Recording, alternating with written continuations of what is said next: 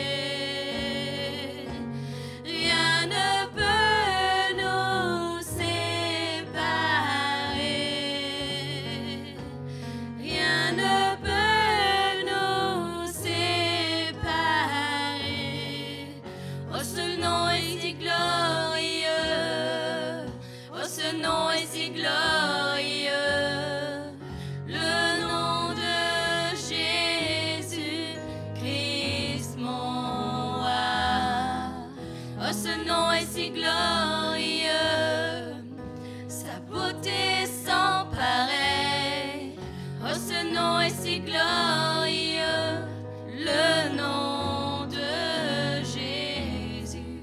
Oh, ce nom est si glorieux, oh, ce nom est si glorieux, le nom de Jésus, Christ mon roi. Oh, ce nom est si glorieux, sa beauté sans pareil. Oh, ce nom est si glorieux, le nom de Jésus. Le nom de Jésus. Le nom de Jésus. La terre a tremblé, le voile s'est déchiré, désarmant la mort et le péché. Les cieux chantent sa gloire, l'écho de sa victoire, car tu es le roi ressuscité. La terre a tremblé, le voile s'est déchiré, désarmant la mort et le péché. Les cieux chantent sa gloire, l'écho de sa victoire, car tu es le roi ressuscité, car tu es le roi ressuscité, car tu es le roi ressuscité. Tu es sans rival, tu es sans égal, Dieu tu triomphes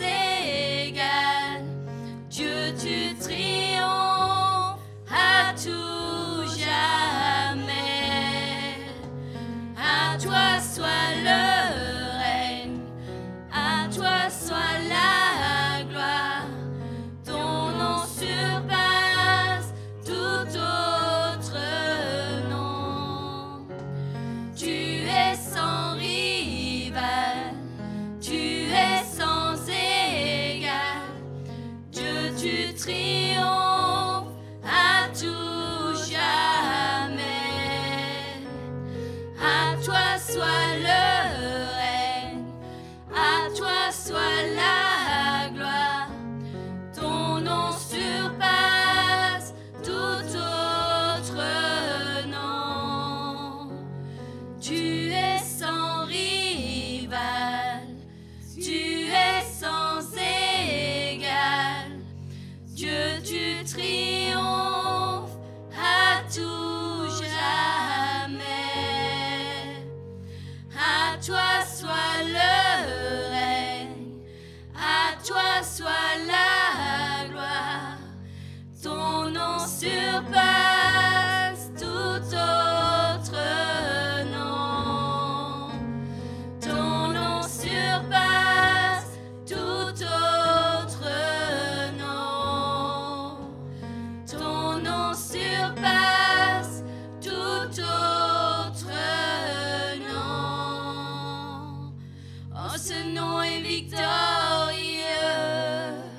Oh, ce nom est victorieux. Le nom de Jésus, Christ mon roi. Oh, ce nom est victorieux. Sa puissance est sans pareil. Oh, ce nom est victorieux, le nom de Jésus. Oh, ce nom est victorieux. Oh, ce nom est victorieux, le nom de Jésus, Christ mon roi. Oh,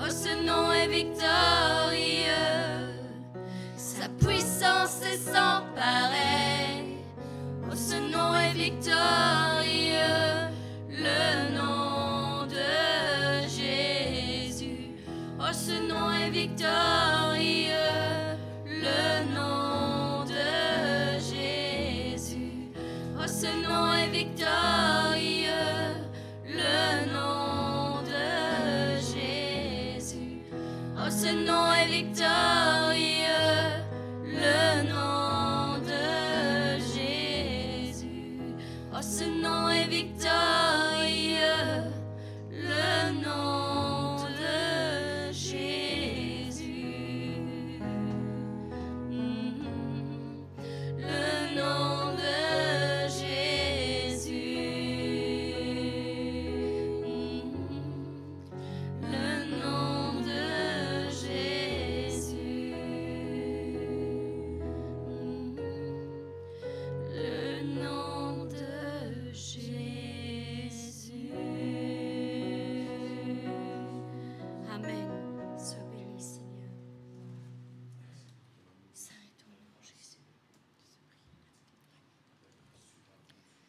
Seigneur, merci parce que ton nom est au-dessus de toutes choses, Père.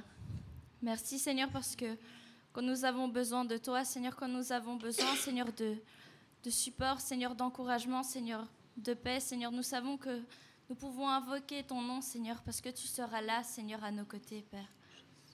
Merci, Seigneur, parce que ton nom est fort et puissant, Seigneur, et que tout est possible, Seigneur. Merci, Seigneur, parce que tu es l'alpha et l'oméga, Seigneur, et il n'y a aucun nom, Seigneur, qui est comme le tien, Seigneur. Il n'y a aucun nom, Seigneur, qui peut venir au-dessus du tien, Seigneur. Merci, Seigneur, parce que tu es... Ton nom, Seigneur, est au-dessus, Seigneur, de tout autre nom, Seigneur. Merci parce que tu es le roi des rois, Seigneur, et que tu as vaincu la mort, Seigneur. Merci, Seigneur, pour cet acte d'amour, Seigneur, que tu as fait, Seigneur, pour nous, Seigneur, à cette croix, Seigneur. Merci pour chacune des choses, Seigneur, que tu continues à faire, Seigneur, pour nous chaque jour, Seigneur. Merci, Seigneur, parce que tu nous diriges, Seigneur, et tu nous consoles, Seigneur. Merci, Seigneur, parce que tu mets la paix en nous, Seigneur. Merci, Seigneur, parce que tu es le roi des rois, Seigneur, le Seigneur des seigneurs, Seigneur, et ton nom est au-dessus de tout, Père. Amen.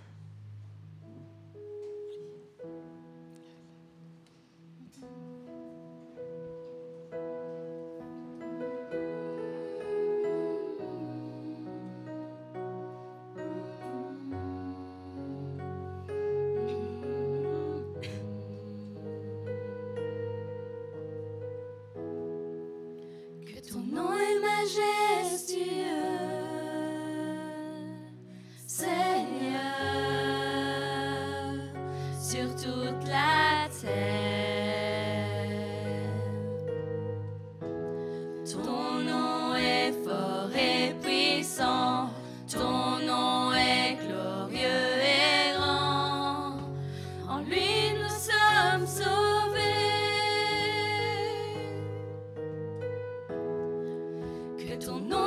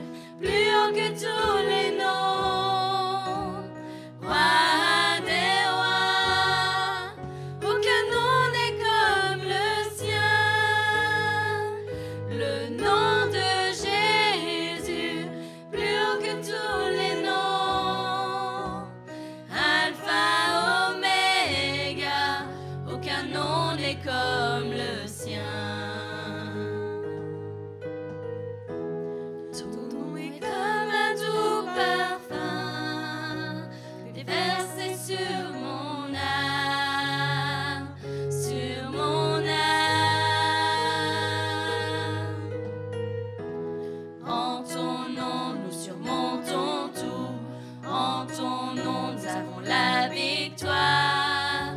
Ton nom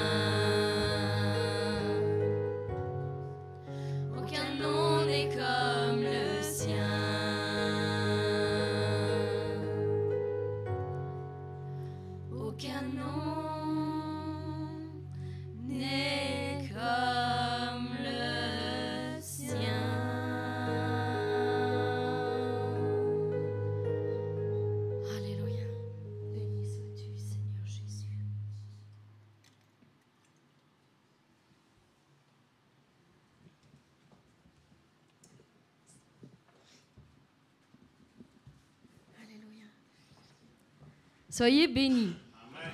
Amen. Merci.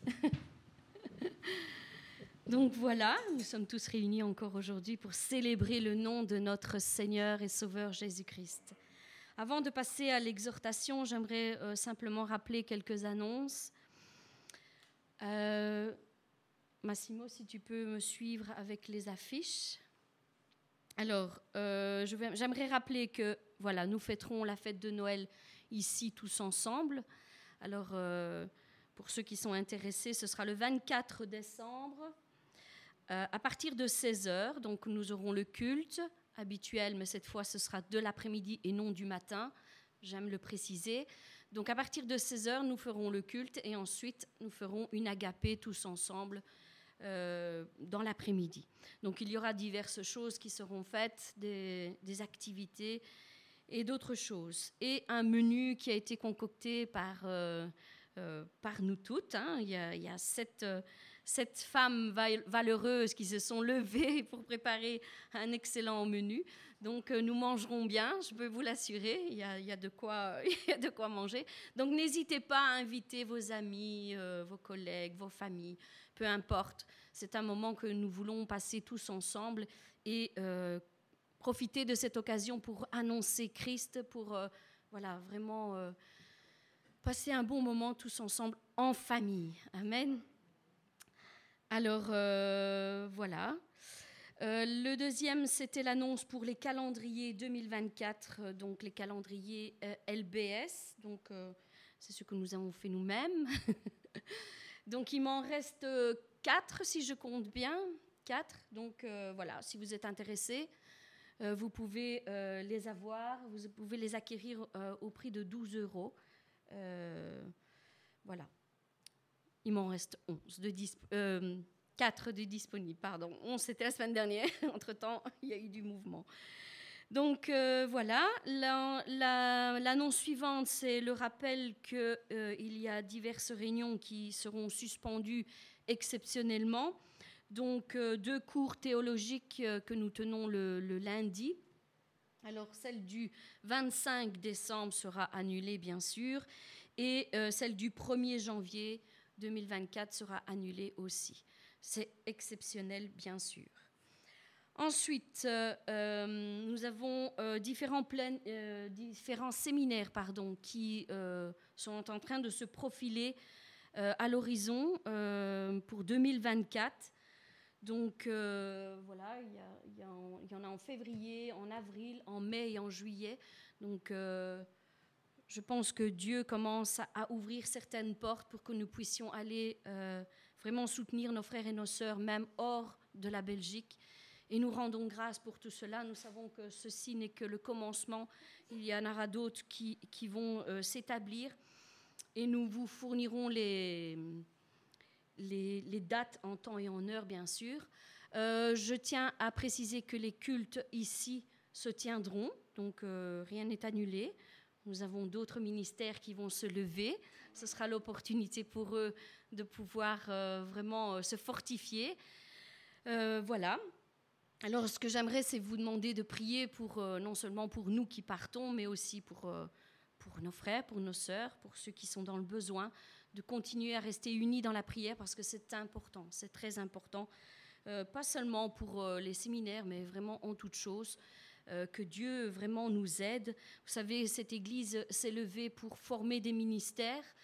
Ce n'est pas juste un lieu où on se rassemble, il y a une formation. Nous aimons vraiment aider nos frères et nos sœurs à découvrir les dons que Dieu a mis en eux, les former, se laisser transformer par Dieu pour qu'ils puissent eux aussi aller dans leur ministère et grandir dans leur ministère. Donc, comme le pasteur le dit souvent, l'Église, c'est pas seulement, dans un premier temps, c'est un hôpital où tout le monde se rassemble pour être soigné, pour être guéri de toutes nos blessures du passé. Mais ensuite, il faut que cet hôpital devienne une caserne militaire où tout le monde se lève et on part vraiment au combat contre notre seul et unique ennemi, celui qui tente de nous bloquer dans toutes nos activités et qui espère que nous abandonnions en chemin pour ne pas entrer dans notre destinée. Mais c'est sans compter sur les serviteurs et servantes de Dieu qui se lèvent pour combattre le bon combat avec vous. Donc vraiment, je vous invite à être fortifiés dans tout cela. Vous avez tous un appel. Levez-vous dans cet appel. Laissez-vous changer, transformer par Christ. Et ensuite, on va ensemble, tel un corps bien coordonné, comme le dit la parole, on va faire cette mission que Dieu nous a donnée. Et la dernière annonce, c'est celle de l'évangélisation en 2024 qui va commencer début janvier. Donc nous aurons une première évangélisation le 20 janvier dans le centre de Charleroi. Donc ça, ce sera la première sortie avec le groupe Rise Belgium. Donc voilà, c'est à Charleroi. Les heures, bien, c'est à partir de 13h jusqu'à 22h.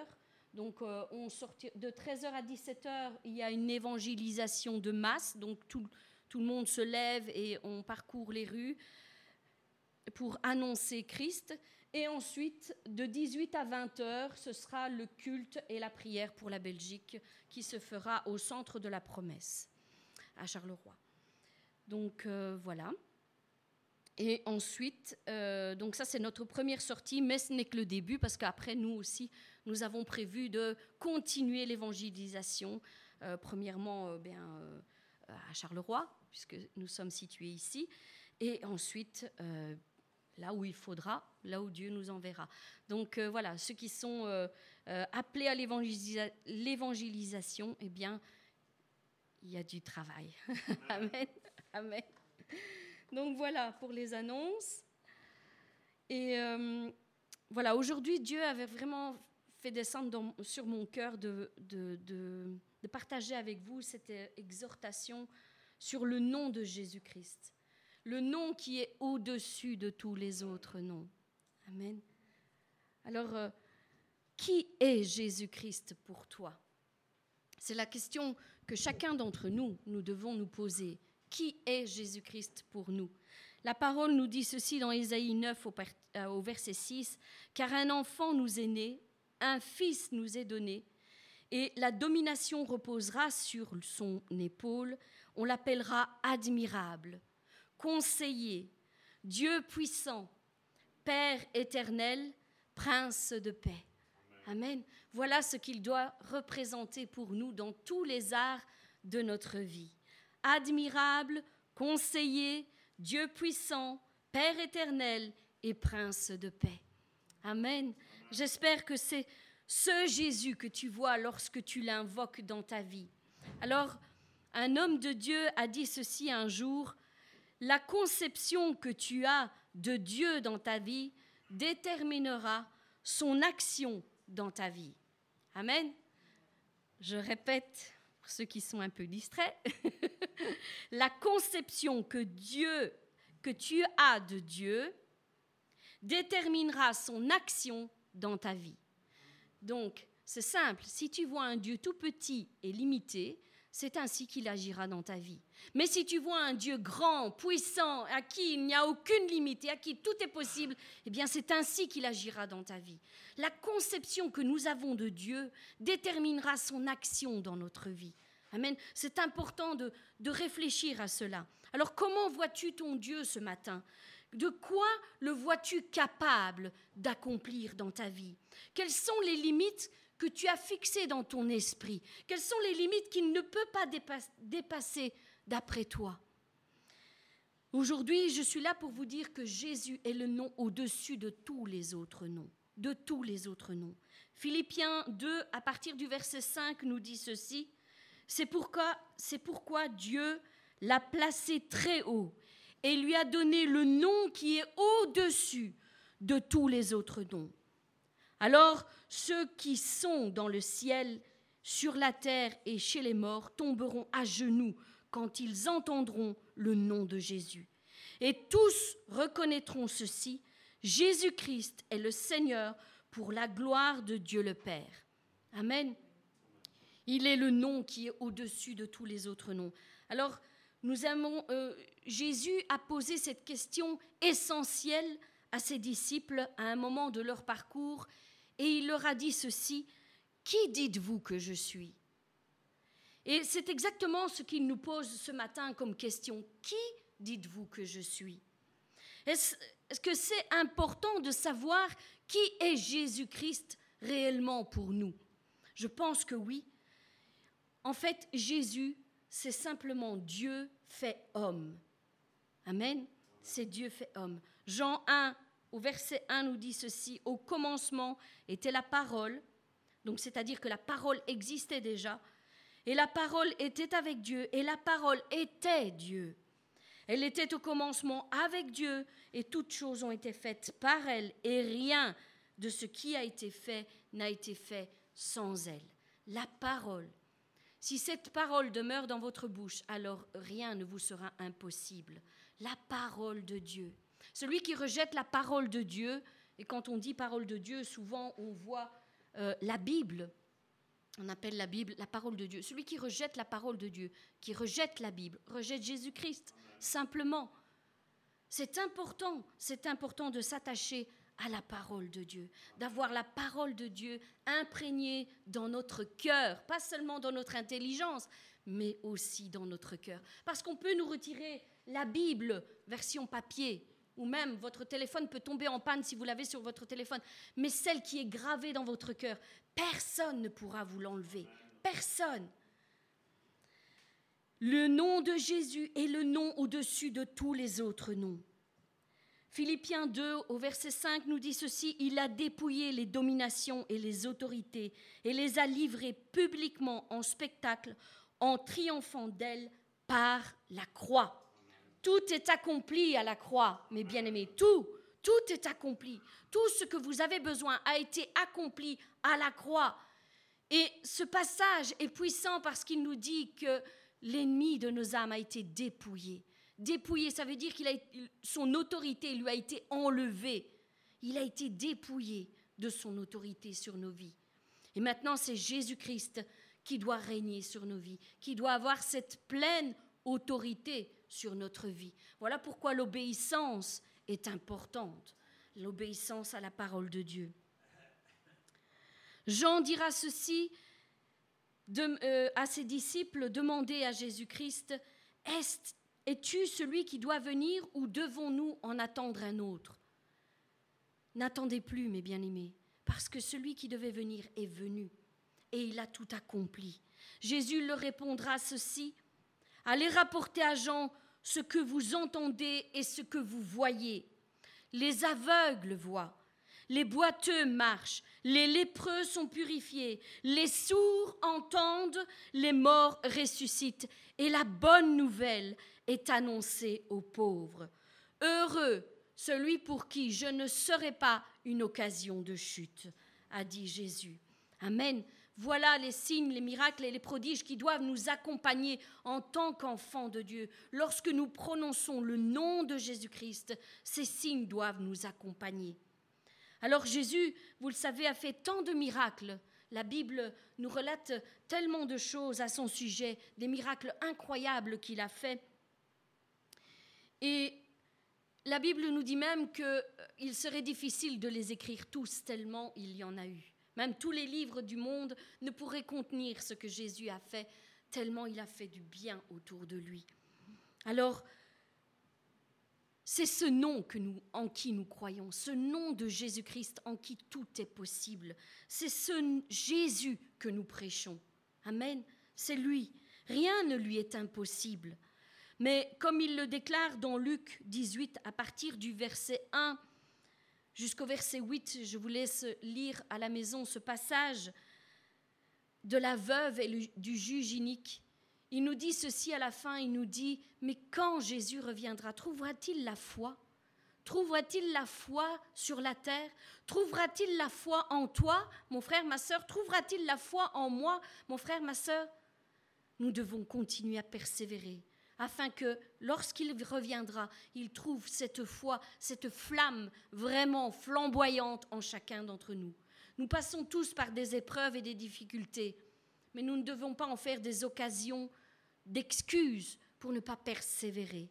Nous devons continuer et nous devons continuer, parce qu'à un moment ou l'autre, les choses vont changer. Amen. C'est dans la persévérance que nous sommes changés et transformés, que notre caractère change aussi. Amen. Nous avons un Dieu qui est sans aucune limite, un Dieu à qui tout est possible. Je ne cesse et je ne me lasse pas de le dire, un Dieu à qui tout est possible. Jésus-Christ lui-même nous dira que tout est possible à celui qui croit. Crois et tu verras la gloire de Dieu. Tu le verras, à un moment ou l'autre, tu le verras. Je vous rappelle ce que je vous ai dit au début, la conception que nous avons de Dieu déterminera son action dans notre vie. Nous devons élargir la conception que nous avons de Dieu, le voir tel qu'il est, et non pas comme la religion a tenté de nous le faire croire. Ce n'est pas un petit Jésus qui est encore dans une crèche et dont on fête son anniversaire le 25 décembre. Non, ce n'est plus ce petit Jésus. Jésus est bien plus que tout ça. Il a fait tellement de choses pour nous. Et il est temps que nous ayons une conception réelle et véridique de qui est vraiment notre Jésus. Il est bien plus que tout ça. Il est bien plus grand que tu ne le penses. Il est ce Dieu à qui rien n'est impossible. Amen. Alors quand on te parle de Jésus, que vois-tu ? Que vois-tu dans ton esprit ? Parce que Jésus est le nom au-dessus de tous les autres noms. Amen. Il y a de la puissance dans le nom de Jésus-Christ. Amen. Je pense qu'il y a certaines personnes qui attrapent ces paroles, parce que c'est vraiment ça. Lorsque nous relâchons des paroles, il faut les attraper à deux mains si vous voulez les voir se réaliser dans votre vie. Il y a de la puissance dans le nom de Jésus. Il y a de l'autorité dans le nom de Jésus. Il y a la délivrance dans le nom de Jésus-Christ. Il y a la paix dans le nom de Jésus-Christ. Oui, les miracles se produisent dans le nom de Jésus-Christ. Les guérisons arrivent dans le nom de Jésus-Christ.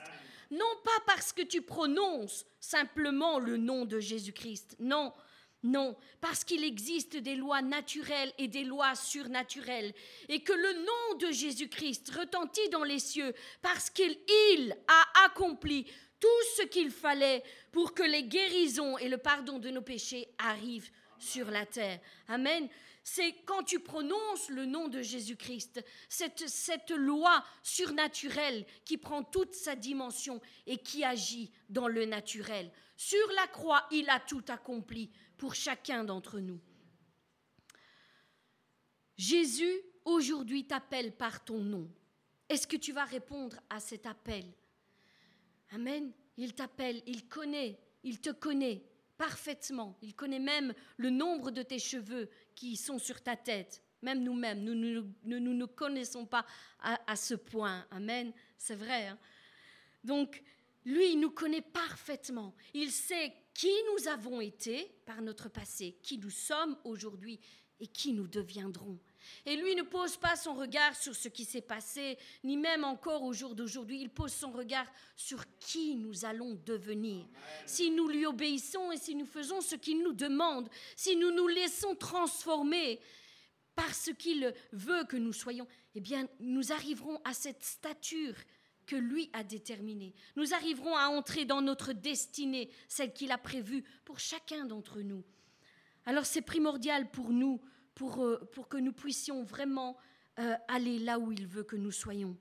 Alors aujourd'hui, je pense que quand nous prononçons le nom de Jésus-Christ, les chaînes tombent. Amen. Au nom de Jésus-Christ. Amen. Est-ce que tu le penses? Est-ce que tu te sens parfois bloqué? Est-ce que tu te sens parfois limité? Eh bien aujourd'hui, je proclame que le nom de Jésus-Christ fait tomber ces chaînes. Amen. Amen. Il les fait tomber. Oui, parce que la parole nous dit que même les paralytiques, qui eux sont bloqués, paralysés, ne pouvaient plus bouger. Mais quand le nom de Jésus-Christ est prononcé, même les paralytiques se mettent à marcher. Amen. Les aveugles commencent à voir. Si jusqu'au jour d'aujourd'hui, tu ne voyais rien dans ta vie, si tu étais vraiment limité, si tu avais un voile, si tu avais un brouillard devant tes yeux, je suis ici aujourd'hui pour te dire que dans le nom de Jésus-Christ, ces écailles commencent à tomber. Amen. Dans ta vie, tu vas commencer à voir.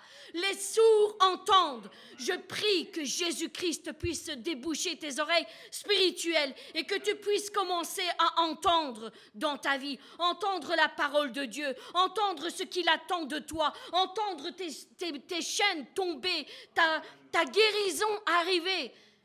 Il faut que nos oreilles spirituelles puissent être vraiment débouchées et qu'elles entendent le fracas, le bruit qu'il y a dans les cieux lorsque le nom de Jésus-Christ est prononcé. Oui, toutes les maladies sont brisées au nom puissant de Jésus-Christ. Et la guérison arrive, quelle que soit la maladie, quel que soit son nom, quelle que soit sa portée, quel que soit le temps, depuis le temps de son arrivée dans ton corps. Quel que soit son nom, il n'y a rien qui soit au-dessus de ce nom de Jésus-Christ dans lequel les guérisons arrivent. Oui, toutes les maladies, connues ou inconnues, familiales ou non, générationnelles, héréditaires, peu importe, dans le nom de Jésus-Christ, la guérison arrive. Amen. Alors, vraiment, je vous encourage à continuer à croire. Si toi, aujourd'hui, qui m'entends, tu es malade, tu souffres, sache que Jésus-Christ est là pour toi, pour t'apporter la guérison. Est-ce que tu t'attends à lui? La conception que tu as de Dieu déterminera son action dans ta vie. Ne le limite surtout pas, surtout pas.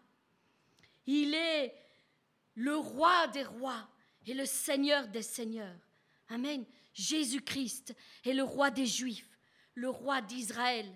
Il est le roi de la justice, il est le roi de tout âge, il est le roi des cieux, il est le roi de gloire, il est le roi des rois et le seigneur des seigneurs. C'est mon roi, est-ce que vous le connaissez ? C'est ce Jésus-Christ que je prêche ce matin. Mon roi est un roi souverain. Amen. Il n'a aucune unité de mesure. Il est sans aucune limite, sans aucune limite. Personne ne peut les limiter. Son amour est infini. Sa force est illimitée. Sa sincérité est sans pareil. Oui, il ne change pas. Il reste le même hier, aujourd'hui et éternellement. Il ne change pas. Sa grâce abonde là où le péché était. Amen. Sa grâce même surabonde, nous dit la parole, au-dessus de nos péchés. Sa puissance est majestueuse. Sa miséricorde se déverse sur tout être humain. Est-ce que vous le connaissez? Est-ce que vous connaissez ce Jésus, ce nom qui est au-dessus de tous les autres noms? Sa venue sur terre a marqué l'humanité à tout jamais. À tout jamais. Il est le Fils de Dieu, le sauveur de l'humanité. Il est la pièce maîtresse de toute civilisation. Il est incomparable, il est sans précédent. Il est l'idée la plus élevée de toute littérature, la personnalité dominante en philosophie. Il est la doctrine fondamentale, réelle de toute théologie. Il est l'unique à avoir été désigné comme le sauveur absolu. Amen, sauveur absolu. Je me demande si vous le connaissez aujourd'hui, parce qu'il est disponible à tout moment pour tenter celui qui est éprouvé, pour secourir celui qui est éprouvé. Il sauve les perdus. Amen. Il sauve encore au jour d'aujourd'hui les perdus. Il pardonne les pécheurs. Il acquitte les débiteurs. Il délivre les captifs. Il fortifie et soutient celui qui en a besoin. Il sécurise et guide celui qui se perd. Oui, il donne la paix à celui qui est dans le trouble. La sagesse à qui la demande. Il est le défenseur des faibles. Il procure la force à celui qui n'en a plus. Il protège la veuve et l'orphelin. Il se met au service des malheureux. Il considère l'âgé. Il récompense celui qui le cherche. Il relève celui qui s'abaisse. Il guérit les malades. Il restaure celui qui est détruit. Est-ce que vous le connaissez? Est-ce que vous connaissez ce Jésus-Christ à qui rien n'est impossible? Il est la clé de la connaissance, la source de toute sagesse.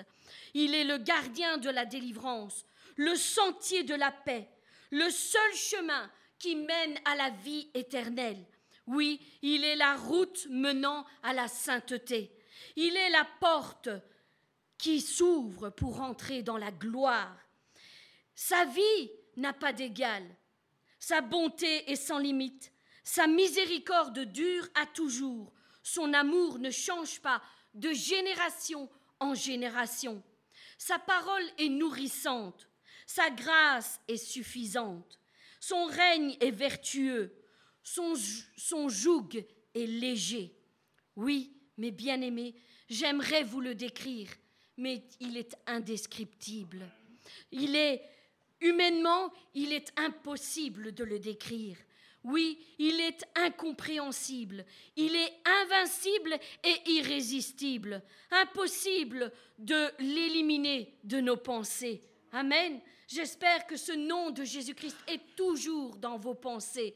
Il est impossible de l'éliminer de nos pensées, car il a toujours été présent à chaque instant, même quand nous ne le connaissions pas et que nous le connaissons maintenant. Il a toujours été présent. Même quand nous ne l'entendions pas, nous ne le voyions pas, il a toujours été présent. Dès le début, il a toujours été présent. Vous ne pouvez pas échapper à sa main, car vous y êtes gravés à tout jamais. Amen. Vous ne pouvez pas vivre sans lui, et vous ne pouvez pas vivre sans être avec lui. Les pharisiens ne pouvaient le supporter, mais personne n'a pu l'arrêter. Amen. Pilate lui-même n'a trouvé aucune faute en lui. Hérode, dans toute sa puissance, n'a pas pu l'éliminer. La mort elle-même n'a pas pu le stopper. Impossible pour le tombeau de le retenir. Oui, c'est notre Jésus. C'est ce nom qui est au-dessus de tous les autres noms.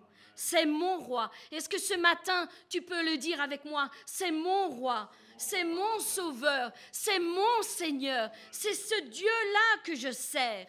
Amen. Ne limite pas dans ton esprit. Ce nom de Jésus est le nom au-dessus de tous les autres noms. Et ce matin, je prie vraiment afin que vous puissiez saisir la puissance qu'il existe dans le nom de Jésus-Christ. Oui, lorsque nous invoquons son nom, lorsque nous nous attendons à lui, il y a une puissance qui descend sur nos vies, sur nos circonstances. Ne le limitez pas, car la conception que tu as, mon frère, ma sœur, de ce Dieu-là déterminera son action dans ta vie. Soyez bénis. Amen. Seigneur, je veux te prier pour ton serviteur qui portera la parole encore ce matin. Seigneur, je te prie, Seigneur, de le oindre de ton esprit. Seigneur, vraiment qu'il puisse parler de ta part, Seigneur, comme toi-même tu l'aurais fait à ton peuple. Et nous qui sommes assis ici, que nous puissions avoir un cœur bien disposé pour recevoir la parole que tu vas y déposer, afin qu'elle puisse mûrir et porter du fruit pour la gloire de ton nom. Au nom de Jésus-Christ, j'ai prié. Amen.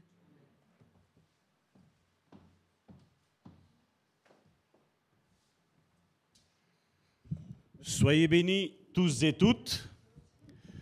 Vous savez, ici on aime, je veux dire, la fraternité. Amen. Et donc tu vas dire à ton voisin, tu as bien fait d'être venu. Tu ressortiras de ce lieu complètement changé, transformé. Amen. Tu es peut-être rentré ici avec des problèmes, avec des soucis, avec des choses. Ça t'a peut-être même énervé, tu vois, qu'on a chanté, on a loué Dieu en disant « Ben Dieu, tu es grand, tu peux tout ». Et tu es peut-être en train de regarder ta situation et tu dis « Seigneur, et moi ?» C'est pas vrai ? Mais mon frère, ma soeur, je vais te dire, pour Dieu, la Bible nous dit, il ne fait aucune acceptation. À partir du moment où tu es sincère avec Dieu et tu veux qu'il vienne habiter dans ta vie, il vient. La Bible nous dit qu'il frappe aux portes des églises, dans ces sept églises. Dans une de Laodicée, il est en train de frapper à la porte, en train de demander s'il peut rentrer dans son église. Vous savez, l'église n'existerait pas si le Saint-Esprit n'est pas au milieu de nous. L'église n'existerait pas si ce ne serait pas passé ce que Jésus a fait. Mais je veux dire, l'église n'existerait pas si Dieu, dans son plan divin et merveilleux, n'avait pas imaginé dans sa tête, dire « Voilà, je vais travailler avec vous. Vous allez être mon église. » Vous allez être mon église, 4, 5, 6 fois par semaine, réunis ensemble, mais aussi chez vous, aussi sur ton lieu de travail, aussi dans le bus, aussi dans le tram, n'importe où. Tu es mon église, tu es mon tabernacle qui se déplace jour après jour. Aujourd'hui, vous savez, nous allons bientôt fêter ce Noël. Certaines églises ont un petit Jésus dans une crèche, comme Karine tantôt l'a dit. On le voit tout petit, on se remémore, on se rappelle qu'un jour Jésus est né et on le voit petit. Et bien souvent, vous avez le protestantisme, les chrétiens évangéliques sont en train de critiquer ce qu'ils sont en train de faire. Mais ces mêmes églises, où est Jésus dans l'église ? La Bible me dit que quand Jésus est présent quelque part, les flots se calment. La tempête, elle s'apaise. Dans Ésaïe chapitre 40, si mes souvenirs sont bons, la Bible nous dit que Dieu est devant la terre et il mesure avec sa balance la terre. Arrêtons de le voir petit et arrêtons de le voir à un Jésus de 1m75, 2 mètres, avec une belle corpulence, vous savez, des beaux abdos et tout ce qui s'ensuit. Arrêtons de le voir comme ça. Parce que notre Dieu est beaucoup plus grand que ça. Quand dans Ésaïe, il parle de balance, c'était cet ancien instrument, vous voyez, avec les deux plateaux, et on mettait un poids et on mesurait. Et je ne sais pas si tu arrives à faire la proportion. Dans ce temps-là, entre un homme plus ou moins comme moi, avec une balance qui est comme ça, en train de mesurer des fruits, des légumes et tout ce qui s'ensuit. Mais là, ma Bible me parle que Dieu, avec cet instrument-là, pèse la terre. Je ne sais pas si tu arrives à imaginer la terre, la planète Terre, la grandeur qu'elle a. Déjà, la balance est immense. Mais t'imagines Dieu combien il est grand ? Et là, on devrait s'imaginer, mon frère, ma soeur.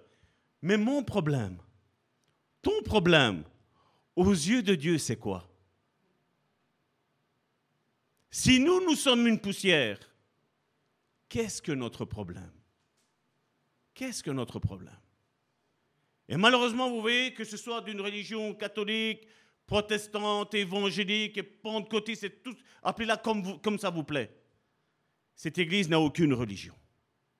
Cette église est non dénominationnelle. Nous croyons en ce que la parole de Dieu nous enseigne.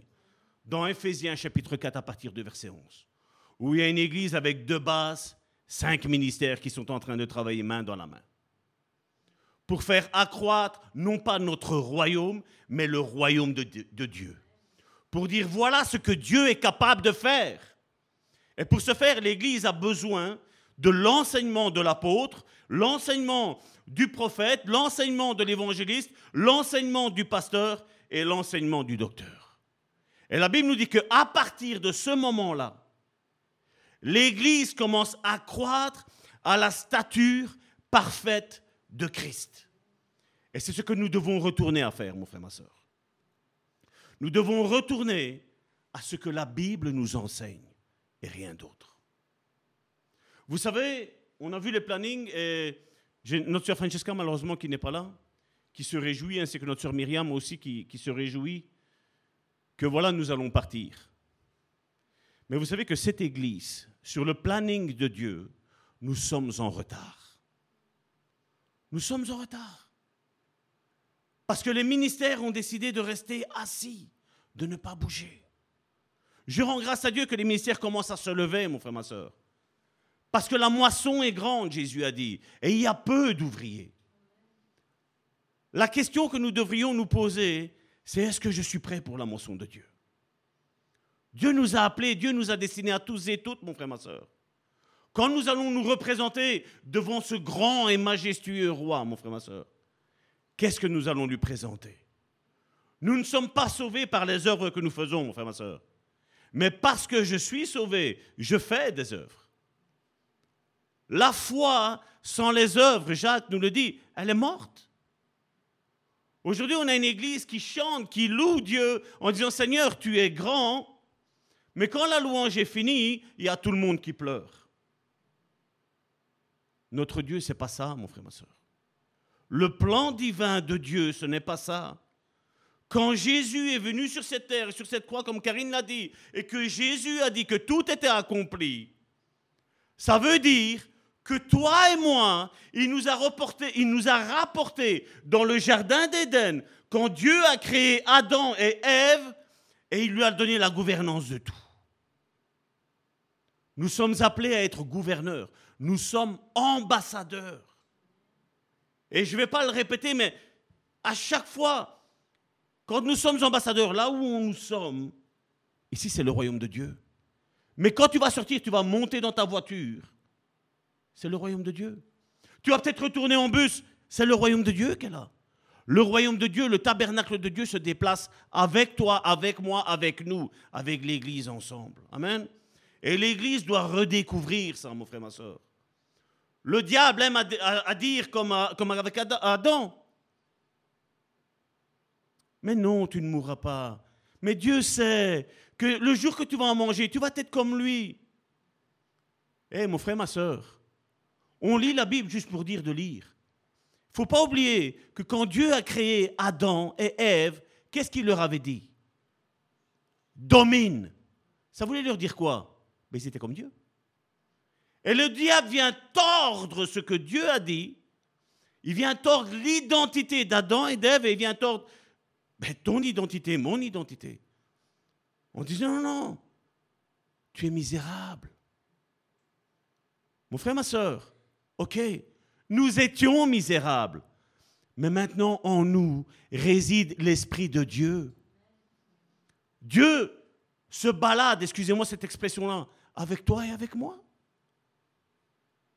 Ça vous est jamais arrivé que vous parlez avec des personnes et parce que vous avez l'Esprit de Dieu. Rien que le fait, c'est arrivé une fois, nous étions invités chez une sœur et il y avait une personne là qui était dépressive depuis, je crois que ça faisait 20 ans. Et pendant 2 heures, ma femme et moi, nous l'écoutions. On ne disait rien. On écoutait pendant 2 heures. Et à un moment donné, quand il a eu fini tout son témoignage, il dit « Ah ben, je me sens mieux. J'ai plus besoin de médicaments. » Vous croyez qu'on a une gloire à en tirer ? Je vais vous dire, Karine et moi, on n'a même pas dit un seul mot. Mais la présence de Dieu s'est installée. J'ai dit « Seigneur, c'est ton royaume qui est ici. » Ton royaume se déplace avec moi. Ton royaume se déplace avec mes frères et avec mes sœurs. Parce que moi, je ne suis pas supérieur à vous et vous, vous n'êtes pas supérieur à moi. Nous sommes tous soumis à l'Esprit de Dieu. Mais quand nous laissons la présence de Dieu envahir le lieu, mon frère, ma sœur, les choses changent. Les chaînes sont brisées. Amen. Il y a un fait étonnant, C'est ce qu'on avait pris. On va seulement commencer notre prédication. C'était une petite introduction que je vous ai donnée là. On avait imaginé ce passage où il disait, on va le prendre dans Matthieu chapitre 4 du verset 23-25, où il était mis que Jésus parcourait toute la Galilée, enseignant dans leur synagogue.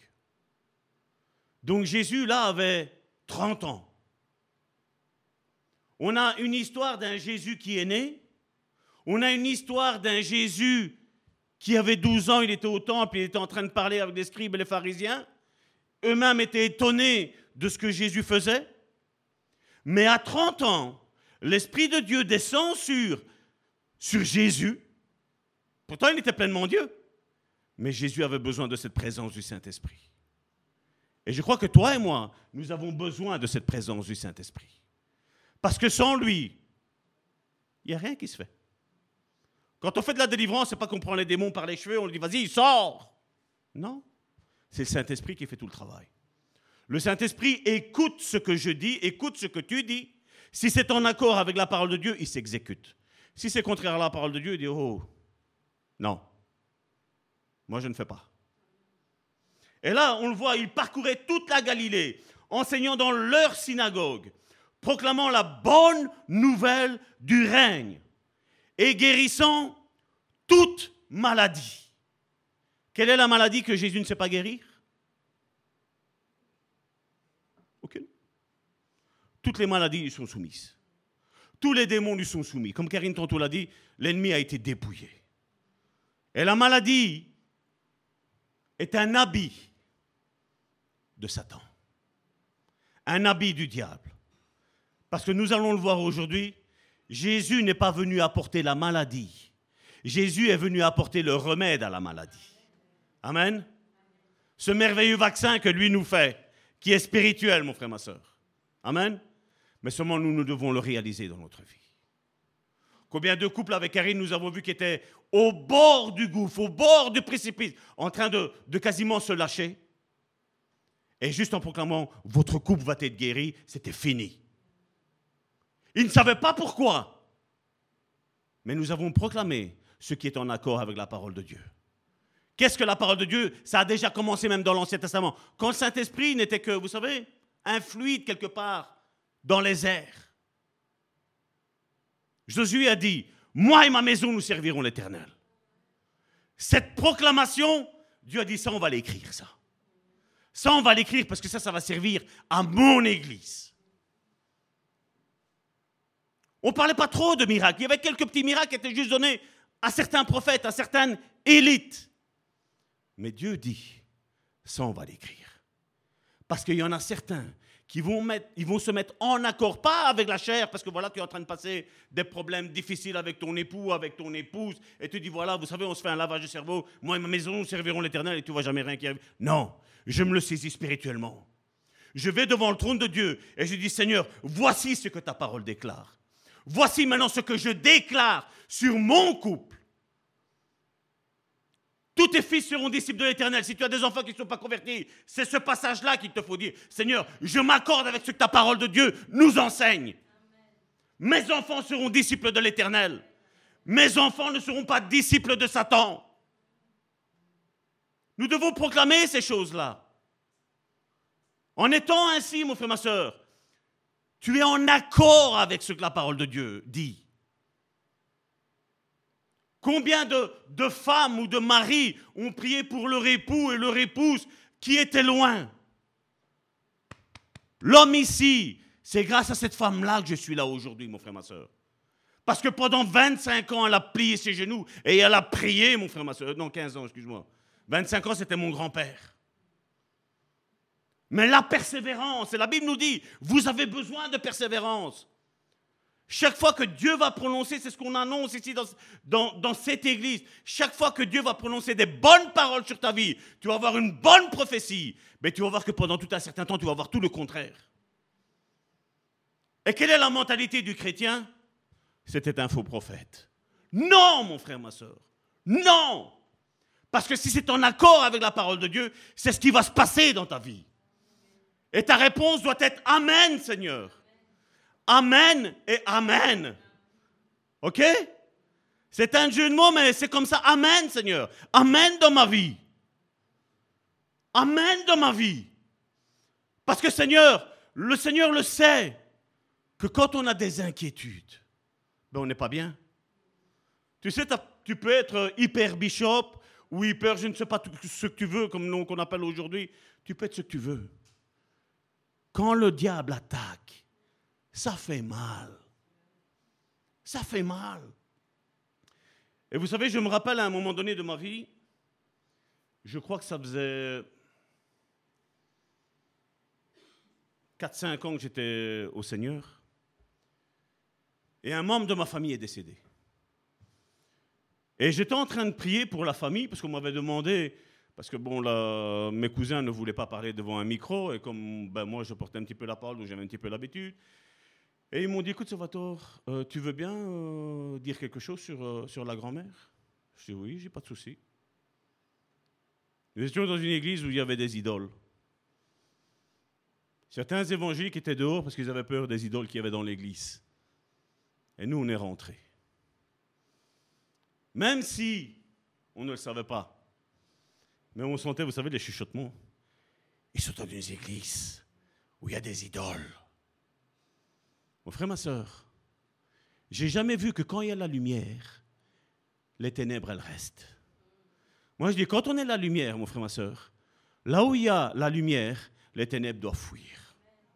Même si c'est une toute petite bougie, mon frère, ma soeur. Même si tu te vois, mon frère, ma soeur, vous savez, comme ces petites bougies avec une petite mèche, avec une petite lumière, c'est pas grave. Là, à l'entour, les ténèbres ne régneront pas. Et je me rappelle avoir porté un message, avoir expliqué ce qu'il se passe après la mort d'une personne. Et j'avais prié pour ça.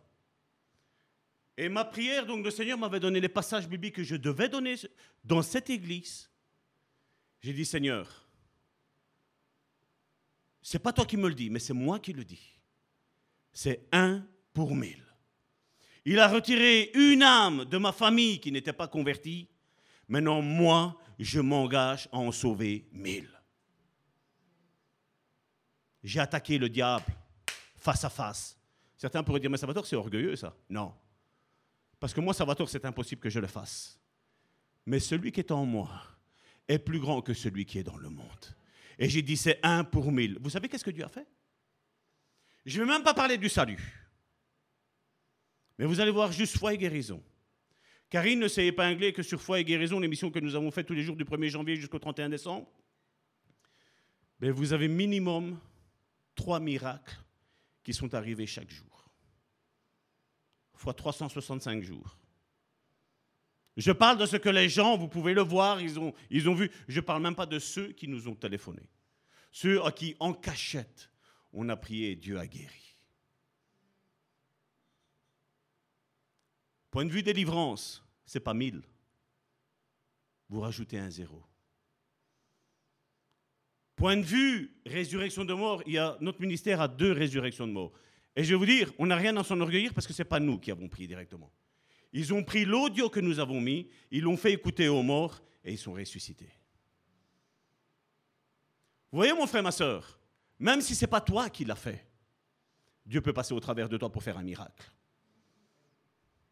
Et malheureusement, vous voyez comment le diable enchaîne. Dire, mais non, mais t'es qui? Pour qui tu te prends? Nous nous prenons pour des fils et des filles de Dieu. Et bibliquement parlant, on l'a déjà répété ici dans cette église, quand on dit qu'on est fils et fille de Dieu, c'est qu'on est comme Dieu. Parce que quand Jésus a dit que tout est accompli, Jésus nous a transportés dans le royaume de gloire. Tu es comme Adam et Ève. Tu es pur, tu es sans tache et tu es appelé à gouverner. Et aujourd'hui, qu'est-ce qu'on dit? Mais ça, c'est un message orgueilleux. Non, ça, c'est savoir qui on est, mon frère, ma soeur. Mon identité en Christ, ce que je peux faire, qui je suis. Et une fois que tu as cette compréhension dans ton cerveau, tu dois le faire descendre, mon frère, ma soeur. Tu dois le faire descendre dans ton âme. Parce que ça, c'est spirituel, ce que je vous parle là. Tu le fais descendre dans ton âme. Et puis, ton âme va commencer à guérir et dire, mais alors, si j'ai un problème émotionnel, je peux être guéri? Oui, tu peux être guéri. On m'a dit un jour, tu sais, quand quelqu'un est pris d'un esprit de folie, c'est impossible qui guérissent. Et une fois, un frère avait besoin de moi. Et je dis, écoute, mon frère, viens, on va aller là-bas. Sa grand-mère avait l'Alzheimer. Pour ceux qui ne le savent pas, l'Alzheimer est un esprit, j'ai le mot en italien, d'égarement. On est arrivé, j'ai dit, Seigneur, je lis l'esprit d'égarement dans cette pièce ici. La personne, pendant tout le laps de temps que nous étions là, mon frère, ma soeur, la personne se rappelait. Elle se rappelait que c'était son petit-fils. Cette personne-là ne parlait pas le français, elle était italienne. Le frère parlait en français, elle comprenait le français et elle parlait en français. Elle n'avait pas accepté le Seigneur. Je lui ai dit, écoute mon frère, maintenant demande-lui d'accepter le Seigneur dans sa vie. Mais elle me disait, mais dis-le toi, Salvatore, parce que moi je ne sais pas évangéliser. Je dis, je suis n'importe qui, moi. Comme toi, tu es n'importe qui. Je lui ai dit, vas-y, Dieu, l'onction est sur toi, c'est toi qui dois le dire. Et il a commencé à parler à sa grand-mère, il a dit, non, non, voilà, le Seigneur, il a fait ci, le Seigneur, il a fait là, est-ce que tu veux l'accepter dans ta vie? Elle a commencé à pleurer, elle a fait ça. Mon frère, ma soeur, ça c'est l'Esprit de Dieu.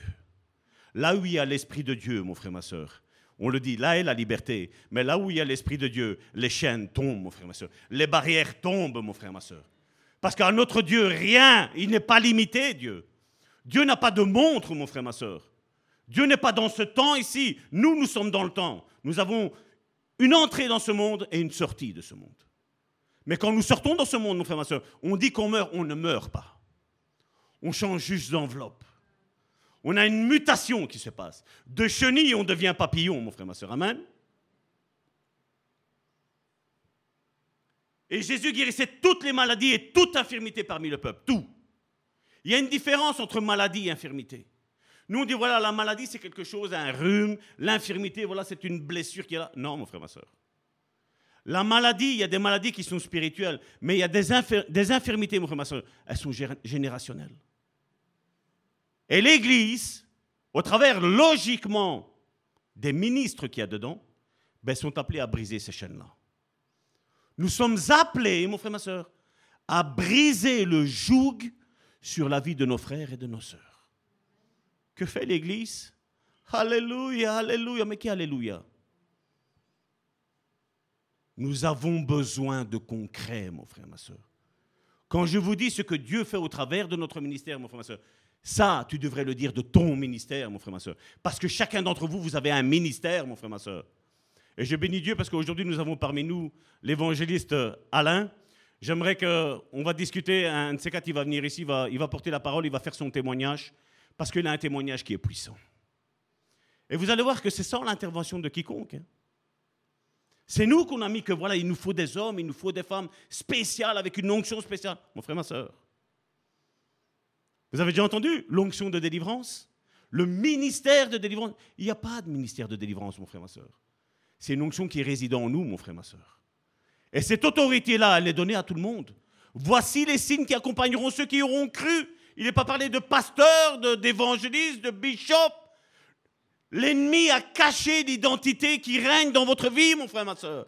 Il l'a caché. Et nous devons dire que nous avons un grand Dieu qui va faire des grands miracles avec chacun d'entre nous, mon frère, ma soeur. Le verset que nous avons là, c'est le verset que Dieu m'a donné, cette vision ici. Le plus petit deviendra un millier, le moindre une nation puissante. Moi, l'Éternel, j'ai attiré ces choses en son temps. Ésaïe, chapitre 60, verset 22. C'est ce que Dieu veut faire avec chacun d'entre nous, mon frère, ma soeur. C'est pas juste du tralala, mon frère, ma soeur. L'apôtre Paul le dit, quand je suis venu vers vous, il ne faisait pas avec une supériorité de langage, mais c'est avec une démonstration de force et de puissance. Parce qu'il savait qui il était. Tu peux visiter la majeure partie des églises. Regarde les monuments qu'il y a. Ça fait 40, 50 ans que je sers le Seigneur. Tu le sers comment? Ben, je viens à l'église. C'est ça que tu appelles servir le Seigneur? Moi, c'est tu viens juste assister à un cirque, mon frère, ma soeur. Tu as besoin de savoir qui tu es, mon frère, ma soeur. Ce que Dieu a préparé pour toi, mon frère, ma soeur. Ça ne vous fait pas peur, vous, la parabole des talents? Ça ne vous fait pas peur, cette parabole-là, mon frère, ma soeur? Si dans la parabole de talent que Jésus a pris, ben celui-là l'a enterré à 20 cm sous terre. L'Église, aujourd'hui, on a tellement creusé qu'on est arrivé en Chine, mon frère, ma soeur. Dieu t'a appelé à quelque chose de puissant, mon frère, ma soeur. Aujourd'hui, on court après ci, on court après là, mon frère, ma soeur. Ici, récemment, j'ai encore vu, j'en avais parlé déjà quand on a fait le séminaire à la Louvière, j'en ai parlé, il y en a encore un autre qui a encore parlé de ça. Non, les hôtels, c'est des bêtises, ça. C'est des féticheurs, tous ceux qui font ça. Ah bon? Dans quel état est l'Église? Dans quel état est l'Église, mon frère, ma soeur? Vous savez, aujourd'hui, je peux vous annoncer la parole de Dieu, mon frère, ma soeur.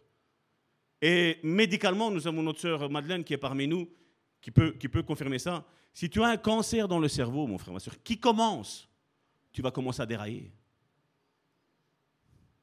Maintenant, je ne juge pas la personne, ou les deux personnes qui ont dit ça. Il y a peut-être un souci dans leur vie de maladie, mon frère, ma soeur. Mais pendant ce temps-là, il y a un peuple qui court derrière. Ah, celui-là a dit ça. Mon frère, ma soeur, qu'est-ce qu'elle a dit, la Bible? Jésus parcourt toute la ville, guérissant toute maladie et toute infirmité. Il n'y a rien qui résiste à notre Dieu, rien.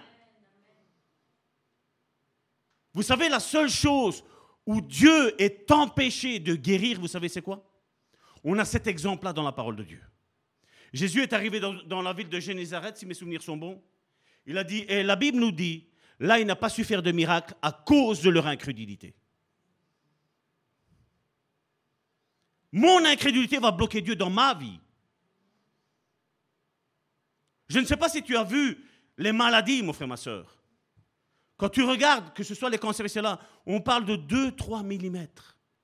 2-3 millimètres qui peuvent te faire mourir. 2-3 mm. Mon frère, ma soeur, qu'est-ce que 2-3 mm par rapport déjà à ta vie? Qu'est-ce que 2-3 mm par rapport à notre Dieu, mon frère, ma soeur? Par rapport à ce que Dieu a accompli à la croix? Quand Jésus dit tout est accompli, mon frère, ma soeur. Le but de cette église, mon frère, ma soeur, ça a déjà commencé à l'extérieur, ça a déjà commencé, mon frère, ma soeur. Nous avons presque 60 églises, ou 60 églises, on est arrivé, qui s'appelle Le Bon Samaritain au travers le monde. Et en Belgique, vous savez combien qu'on est? Une. Vous savez combien on est? Il n'en manque que quelques-uns.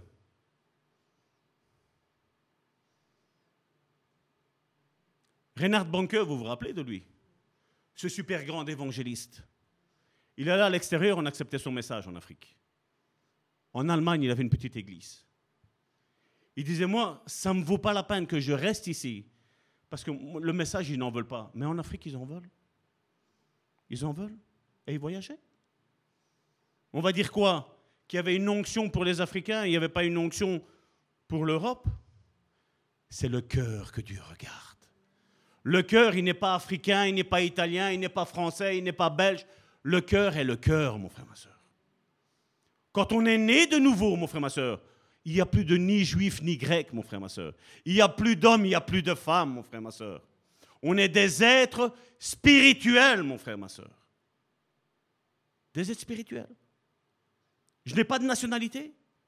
Même si mon prénom et mon nom font dire que ben voilà, tu es italien, et le prénom fait dire que certainement tu es sicilien. Certainement. Mais Dieu ne regarde pas à ça. Comme Paul, je regarde tout ça comme de la boue, mon frère, ma soeur. Sa renommée, au verset 24, se répandit dans toute la Syrie. On lui amenait tous ceux qui souffraient, en proie à toutes sortes de maladies et de tourments, démoniaques, lunatiques, paralytiques, et il les guérit. Est-ce qu'il a posé des questions? Pourquoi? Mais il savait qui était en lui. Quand Jésus s'est retrouvé face à Lazare, est-ce que Jésus a posé la question à Lazare? Lazare, est-ce que tu as envie de ressusciter? Tu sais, j'ai la capacité de te ressusciter, hein, si tu le veux. Vous avez lu ça, mon frère, ma soeur? Qu'est-ce que Jésus a fait? Il a exercé son autorité.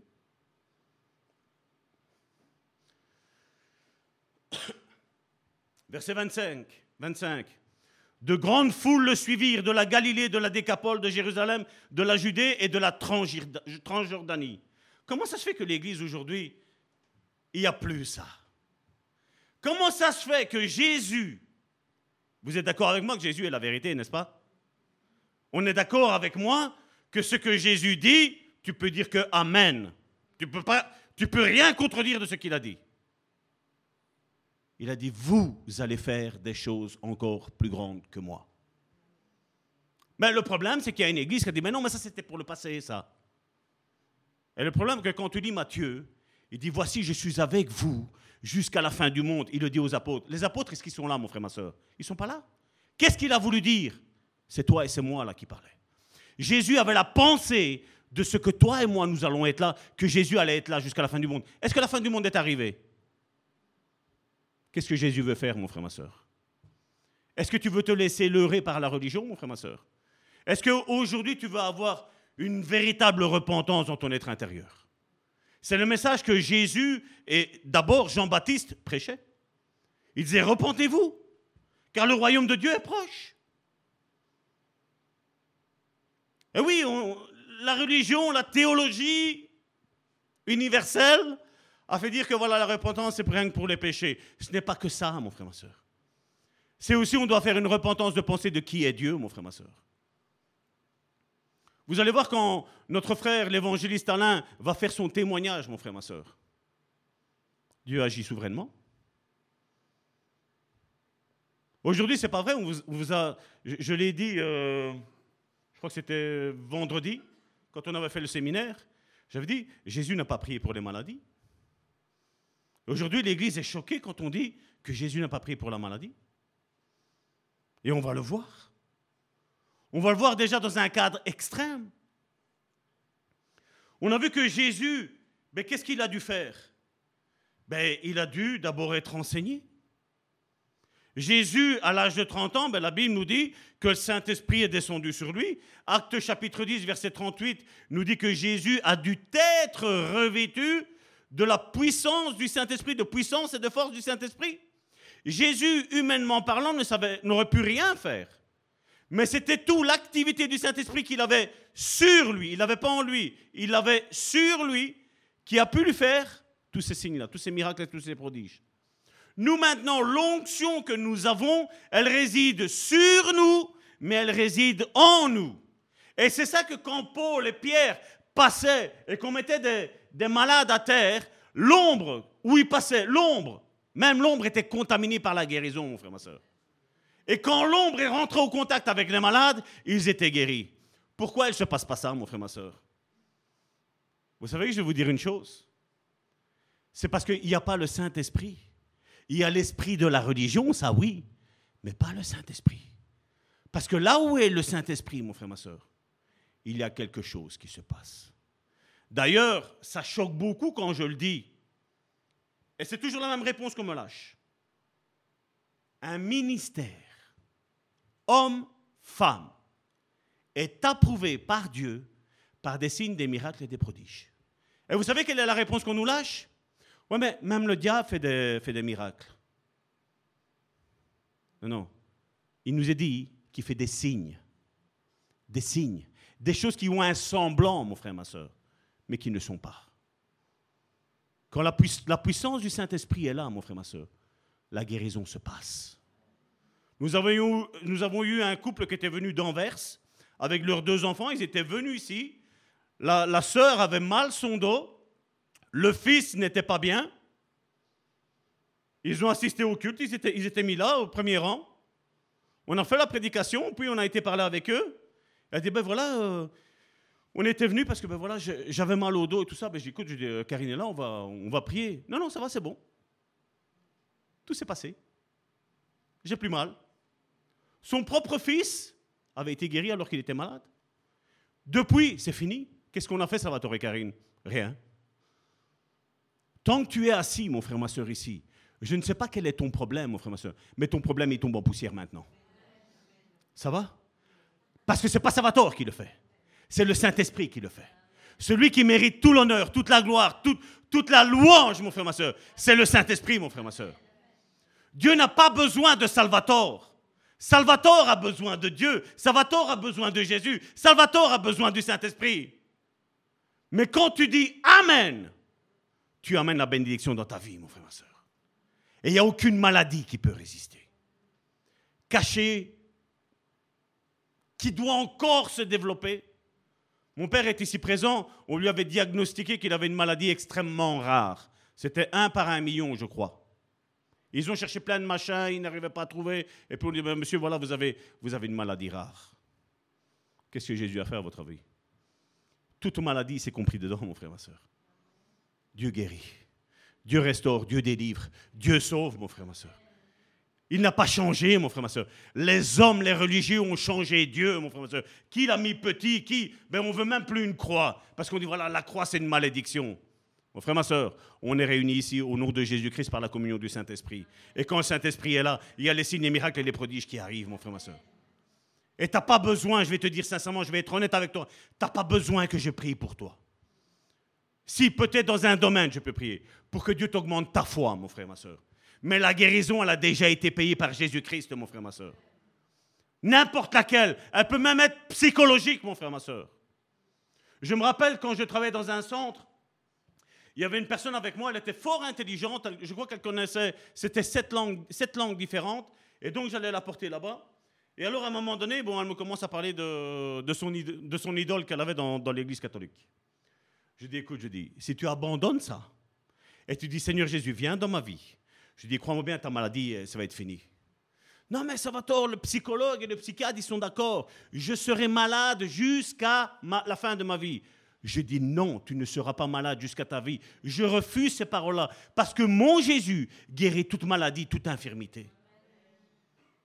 Elle me regardait, elle me dit, parce qu'elle commence à parler en italien, elle me dit, mais sincèrement, elle fait, tu me dis ça vraiment? J'ai dit oui. J'ai dit, la présence du Saint-Esprit est ici. Mais elle fait, mais Salvatore, on n'est pas à l'église. Mais je dis, c'est pas grave. Mais il n'y a pas, elle me disait son idole. Je dis, c'est pas grave. Je dis, il y a toi, il y a moi, et Dieu peut te guérir. Même qu'on est dans une camionnette, Dieu aime la camionnette aussi. Elle me dit oui. Et après, à un moment donné, on a été chez son psychiatre. Et donc, je me suis assis et son psychiatre a commencé à lui poser des questions et tout ça. Il dit, mais il me semble que tu vas mieux. Elle dit, hey, il a dit que j'étais guéri et c'est pas lui qui me guérit. Elle fait, c'est Jésus. Elle a commencé, elle, à évangéliser le psychiatre. Alors, lui me regardait et dit, mais tu divagues encore un petit peu. Je lui ai dit, non, elle divague pas. C'est ce que je lui ai dit réellement. Ah. Je lui ai dit, qu'est-ce qu'il y a? Vous voulez me donner aussi des médicaments à moi? Non, monsieur, non, je vois bien que vous êtes saint d'esprit. Oui, je suis saint d'esprit et j'ai le Saint-Esprit. Je dis, je l'ai deux. Et alors, il disait, mais elle va mieux par rapport à avant. Qu'est-ce qui s'est passé? T'as pris... Non, elle fait, j'ai rien pris. Je dis, si, elle a pris. Je dis, elle a pris mon Jésus. Je dis que je lui ai annoncé dans la camionnette. Je dis, et elle va mieux. Et elle va aller mieux. Je dis, d'ailleurs, vous la voyez peut-être encore malade parce que pour vous, c'est impossible de l'avoir guérie. Mais je dis, Jésus a déjà commencé une œuvre dans sa vie. Mais pour finir, elle est partie du centre. Il n'y a aucun obstacle, mon frère, ma soeur. Toute maladie. Maintenant, je crois que j'avais mis un PowerPoint à Massimo. Voilà, on va voir un petit PowerPoint parce que, comme je vous l'ai dit, ces choses-là, mon frère, ma soeur, il faut les prendre dans notre esprit. Si tu prends ça, voilà, si tu viens ici parce que tu es malade et tu penses avoir une guérison, non. Prends-le spirituellement, prends-le tout d'abord, parce que la Bible le dit. La Bible est esprit, mon frère, ma soeur.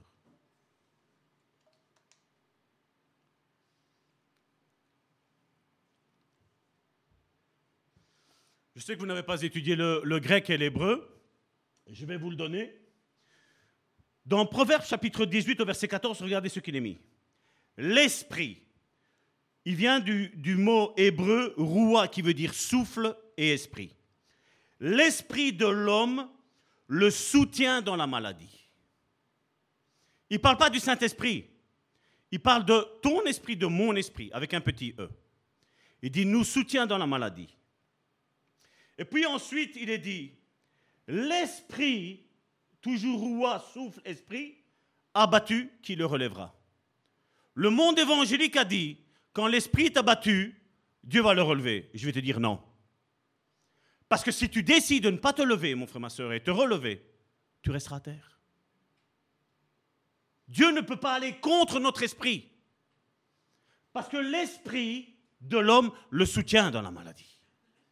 Alors quand tu lis la parole et tu dis, voilà Seigneur, je ne vais peut-être pas bien, j'ai peut-être une maladie psychomatique là maintenant, j'ai peut-être une maladie physique.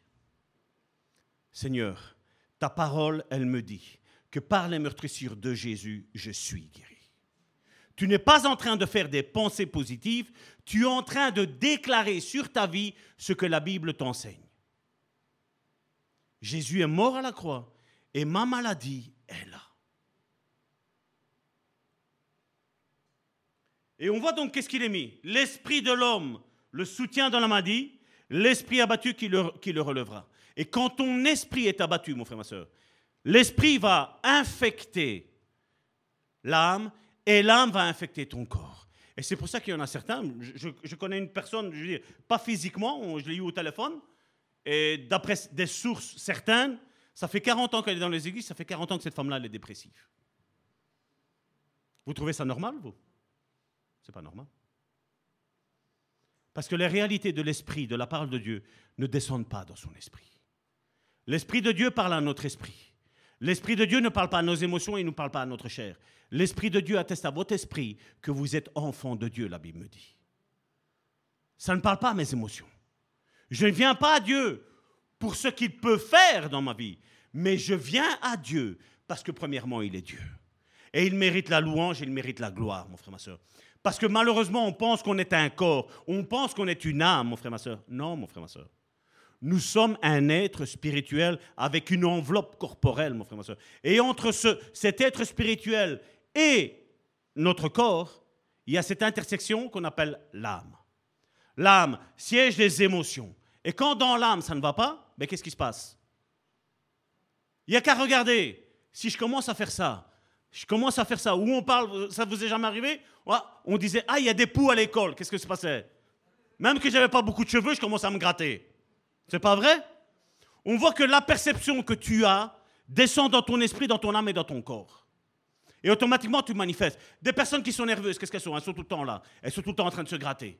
Ou alors, pour ne pas se gratter, qu'est-ce qu'elles font? On prend une cigarette, on commence à fumer, on commence à je sais pas moi, à crier, à s'énerver ou à quelque chose, pour essayer de calmer la colère. Et ça, malheureusement, l'Église, ça, n'a plus enseigné ça. Et on a besoin de retrouver ça, mon frère, ma soeur. On a besoin, tous et toutes, je vous dis, ça m'est arrivé 2 fois dans ma vie où j'ai remis le compteur à zéro, avec Dieu. J'ai dit, Seigneur, là, tout ce qu'on m'a enseigné, non, c'est pas ça. C'est pas ça. Proverbe, chapitre 12, verset 25. Regardez ce qu'il est dit. C'est le suivant. Y a-t-il de l'inquiétude au cœur? Et le mot qui est utilisé, c'est leb, qui veut dire âme. Maintenant, vous devez faire attention que dans nos Bibles, que nous avons, en français surtout, c'est pas parce qu'il est mis cœur que ça représente toujours l'âme. Non. Il faut aller regarder. Pour ça, il y a une application qui est très bien. C'est la Bible Strong. Bible Strong, ben, vous avez tous des numéros. Vous cliquez dessus quand vous voyez cœur et il vous dit c'est soit roi ou soit leb. Et donc, vous voyez soit s'il parle de l'esprit ou soit s'il parle du cœur. Et malheureusement, vous voyez, on a fait un méli-mélo et on ne sait plus quoi. Et là, nous devons faire attention, mon frère et ma soeur. Et là, qu'est-ce qu'il dit? Y a-t-il de l'inquiétude au cœur, donc dans l'âme de l'homme? Qu'est-ce qu'il est mis là? Il la réprime. Ça veut dire quoi, réprimer? Tu dois te parler à toi. Dire, mon âme, à la place d'aller mal, bénis l'Éternel. Parce que là, j'ai ma Bible, là, on va prier. Et ton corps, ton âme va dire non. Et toi, tu dois dire oui. Oui, parce que j'ai besoin d'être restauré. C'est pour ça que la Bible, elle nous dit que la parole de Dieu restaure mon âme. Combien de chrétiens, quand ils ne vont pas bien, c'est ce que je leur dis, arrête avec les évangiles, arrête avec les épîtres, va lire les psaumes. Parce que dans les psaumes, mon frère, ma soeur, il y a un psaume qui t'est dédié pour la situation où tu es en train de passer. Et tu vas voir que David ou Asaph ou Moïse te donneront une solution pour ton problème. Et malheureusement, c'est un livre je les connais. Quand tu parles du psaume 23, ben tout le monde, je sais que ça commence, ça démarre. Mais analyse le psaume 23. Sonde-le, médite-le. Dis, Seigneur, le psaume 23, je le connais. Mais qu'est-ce que tu veux me dire? Qu'est-ce que tu veux me dire? Combien de fois j'entends, et je vous dis, ça c'est J'ai un saint énervement en moi. Où tu dis quelque chose, oui, mais je connais. Oui, mais tu le connais avec ton intelligence, mais tu ne le connais pas spirituellement.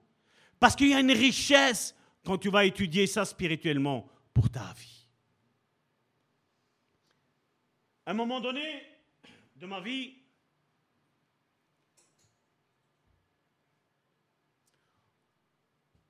je ne vais pas donner la situation. On est sorti d'une église et ça allait mal. Parce que je me disais, Seigneur, comment ça se fait? Encore cette semaine-ci, tu as fait ça comme miracle, comme signe et tout ça. Je dis, comment ça se fait que là maintenant je me retrouve comme ça à terre? Et il y a une parole qui est arrivée. Salvatore, prends Romains chapitre 8 au verset 28. J'allais terriblement mal, mais terriblement mal. Et je prends, je lis. Je dis, oui, tout concourt bien de ceux qui aiment Dieu, et quoi? Et Dieu me dit, Salvatore, t'arrêtes de faire ton gamin. Je dis, mais tout concourt bien de ceux qui aiment Dieu, quoi? Je t'aime, mais il y a tout qui va mal. Je t'aime, mais voilà ce qui m'arrive. Descends dans l'esprit. Là, tu le connais par cœur avec ton intelligence. C'est pas toi qui m'as dit, dans ta prière, que tu étais un idiot? Je dis, oui, Seigneur. Eh bien, j'étais en train de lire, le Saint-Esprit me disait, tu es en train de lire comme un idiot. Regarde ce qu'il est mis. Et j'ai commencé, je crois que je l'ai lu une 50aine de fois, juste ce verset-là. Jusqu'à quand ça a descendu? La lumière de l'Esprit a commencé à éclairer. Et je ne comprenais pas que la Bible me dit que tout concourt au bien, et après il était mis de ceux qui aiment Dieu. Il m'a dit, Salvatore, pose-toi la question, est-ce que tu m'aimes? Oui. Est-ce que tu m'aimes plus que ta femme? Non. Est-ce que tu m'aimes plus que tes enfants? Non. Est-ce que tu m'aimes plus que pour ce que tu as de plus cher? Non. Et dis, ben maintenant tu vas voir ma lumière dans ta vie. Mais reste sur ça. Si tu m'aimes, tout concourra à ton bien. Je me suis laissé vaincre par Dieu. Et quand je me suis relevé de la prière, j'étais relevé émotionnellement et j'étais relevé charnellement. J'ai descendu en bas et j'ai commencé à faire de mon salon jusqu'à ma cuisine, à commencer à confesser la parole de Dieu. Et ça a été fini. Et ça, c'est ce que le peuple de Dieu a besoin. Ton unique issue de sortie, mon frère, ma soeur, la voie de secours, c'est la parole de Dieu, mon frère, ma soeur. Parce qu'elle restaure ton âme, elle rafraîchit ton âme. Peut-être tu es ici aujourd'hui et tu es peut-être sec, mon frère, ma soeur. Tu ne comprends pas la situation que tu vis. Tu ne comprends pas le pourquoi du comment. Mais aujourd'hui, Dieu te pose une question. Est-ce que tu m'aimes plus que... Et tu rajoutes ce que toi tu veux, mon frère, ma soeur. Est-ce que tu m'aimes plus que? Parce que si tu aimes Dieu, mon frère, ma soeur, plus que toute autre chose, mon frère, ma soeur, je vais te dire, les choses vont commencer à changer dans ta vie. Elles vont commencer à changer. Mais c'est ma disposition qui va faire pouvoir agir la main de Dieu. Parce que la main de Dieu, tous les jours, elle est en train d'agir. Dieu, tous les jours, il est en train de bénir. Dieu, tous les jours, il est en train de te donner une parole de réconfort. Mais seulement le problème, c'est que tu as les yeux fixés sur quoi? L'inquiétude, le problème, la vague, les flots. Mon frère, ma soeur, ne regarde pas à ça. Quand Pierre a regardé les yeux de Jésus, je ne sais pas si tu imagines les yeux et les yeux, bam, ça a fait masse. Le courant a commencé à passer et il a commencé à remonter, mon frère, ma soeur. Parce que Jésus a étendu sa main, il a dit, viens ici. Ta place n'est pas en train d'être coulée, ta place est de marcher sur les eaux avec moi. Parce que si tu es avec Jésus, tu ne marcheras pas sous l'eau, mais tu marcheras sur l'eau. Et si tu n'arrives pas à marcher sur l'eau, c'est simple. Parle à la mer qui est devant toi, la mer de tes difficultés, dis-lui, ouvre-toi au nom de Jésus. Et c'est ce qui va se passer. Et là, il est mis. Y a-t-il de l'inquiétude au cœur de l'homme? Il la réprime. Une bonne parole la change en joie. C'est toi qui dois dire à ta situation, tire-toi de devant moi. La mer qui est devant toi, soit tu l'ouvres, soit tu marches au-dessus. Mais ne coule pas, mon frère, ma soeur. C'est toi qui dois dire, non, les choses vont changer. Ne dis pas, mon fils, ma fille, mon mari, mon époux, mon église, ici et là, ça ne changera jamais. Non, mon frère, ma soeur. Parce que tant que nous sommes vivants, mon frère, ma soeur, tant qu'il y a de la vie, on dit, il y a de l'espoir, c'est pas vrai? Et tant que tu es en vie, mon frère, ma soeur, les situations sont appelées à changer en ta faveur, à cause de ta foi, mon frère, ma soeur, à cause de toi. C'est une bonne cause, ça, mon frère, ma soeur. Crois au Seigneur Jésus et tu seras sauvé, toi et toute ta famille. Il y a une promesse immense, pas rien que pour toi, il y a une promesse immense pour toute ta famille. Et tu dois la confesser. Tu dois lui dire, Satan, tu m'as eu pendant un certain temps, mais maintenant c'est fini, parce que maintenant je me mets sur la voie du chemin de fer de Jésus-Christ. Et là où je vais, la destination, c'est bénédiction, mon frère, ma soeur. Il y aura des épreuves, il y aura des gares où il faudra s'arrêter, mon frère, ma soeur. Mais toi, tu ne descendras pas. Toi, tu resteras sur le chemin de la bénédiction. Amen. Toi, tu resteras sur le chemin de la guérison. Amen. Amen. Tout nous est soumis parce que Jésus, tout lui est soumis à lui. Et Jésus vit en nous maintenant. L'Esprit qui a ressuscité Jésus-Christ maintenant est en nous. Est-ce qu'il y a un problème plus grand que la résurrection, mon frère, ma soeur? Et c'est ce que l'apôtre nous dit. Si l'Esprit qui a ressuscité Jésus d'entre les morts vit en nous, ne te tracasse pas. Est-ce que tu peux regarder ton voisin et lui dire, ne te tracasse pas parce que ça va changer? Ça va changer.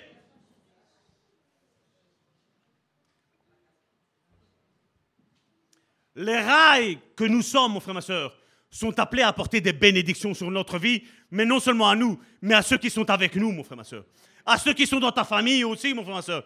Peut-être aujourd'hui, ce sont des magiciens, ce sont des vaudous et tout ce qui s'ensuit, mon frère, ma soeur. Toi, brise ça tous les jours. Seigneur, au nom de Jésus, comme je suis sauvé, je brise tous les enchantements qu'ils font.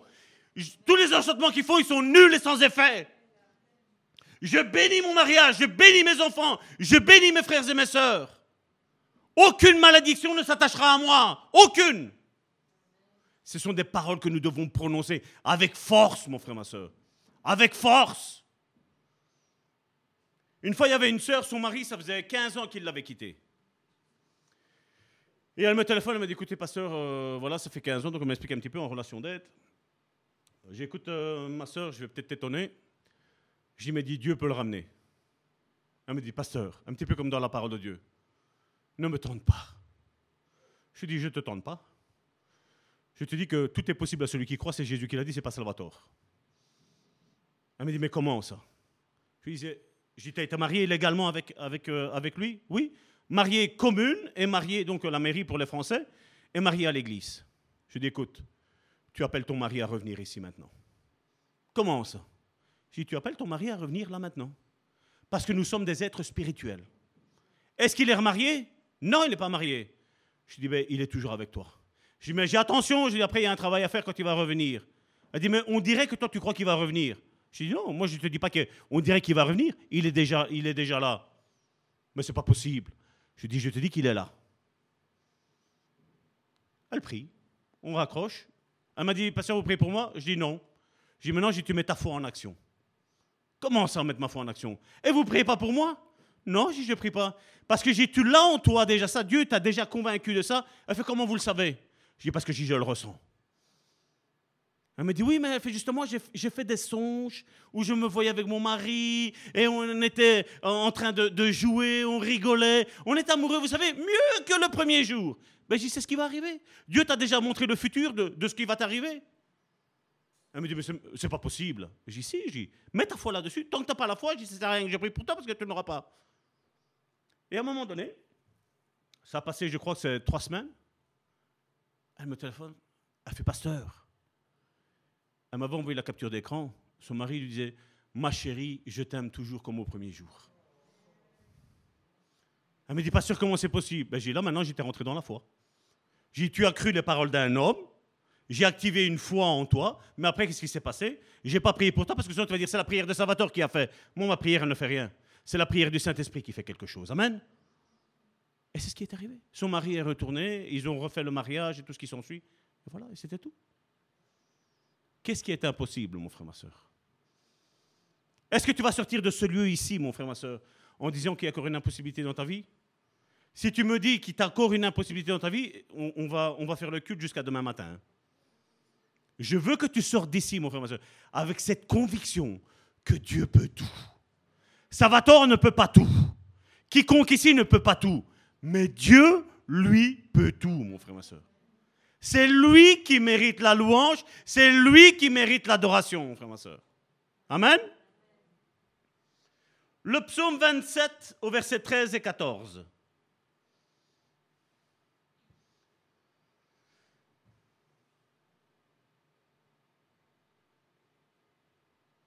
C'est peut-être... Oui, c'est... Psaume 27. Je ne l'ai pas mis, celui-là, 13-14.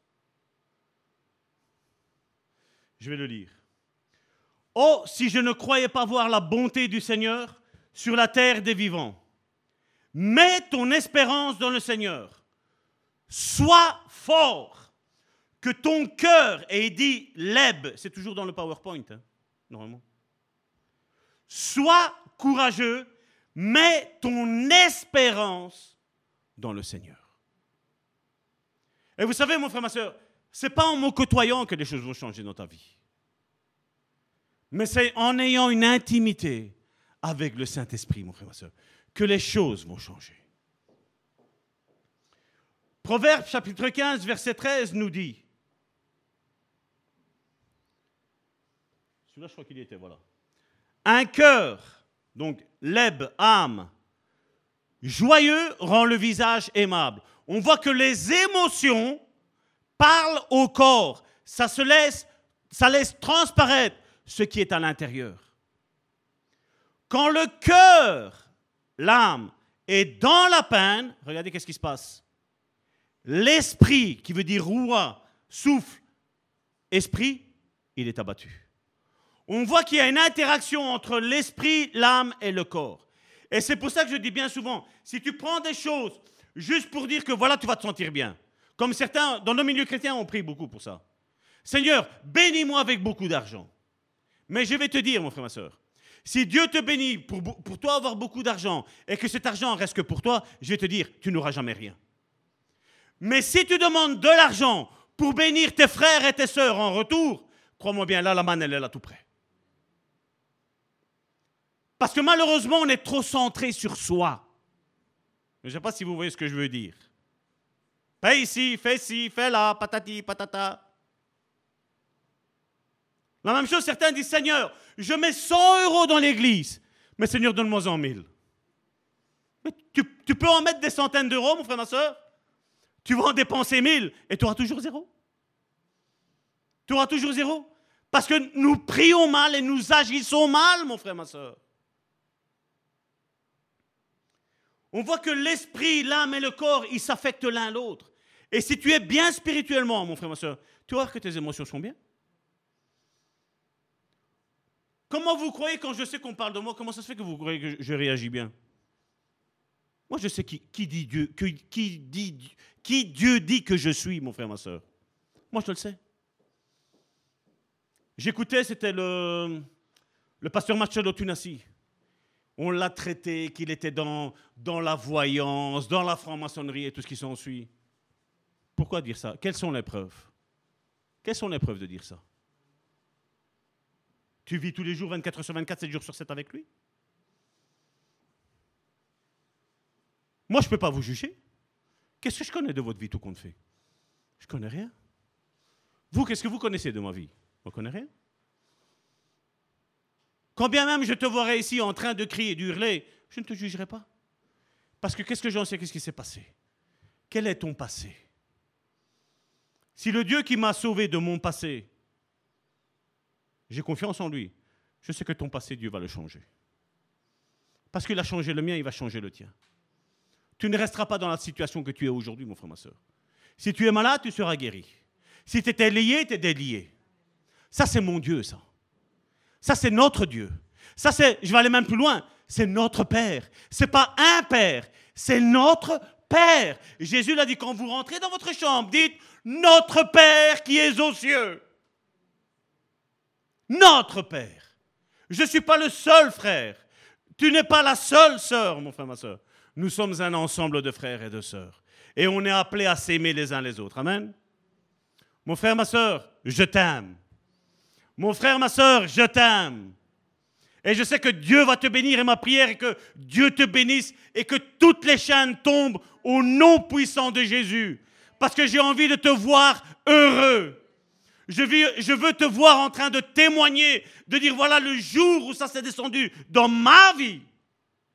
Les choses ont changé.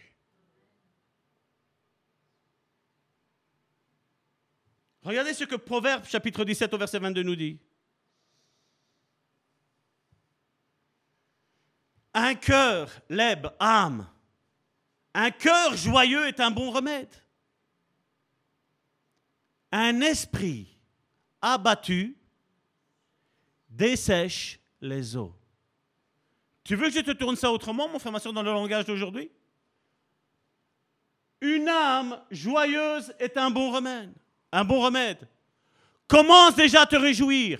Parce que si tu ne commences pas à te réjouir, mon frère, ma soeur, ça veut dire que ton âme est abattue et ton âme va affecter ton esprit. Et quand ton esprit est abattu, qu'est-ce qui se passe? Le cancer des os arrive. Juste.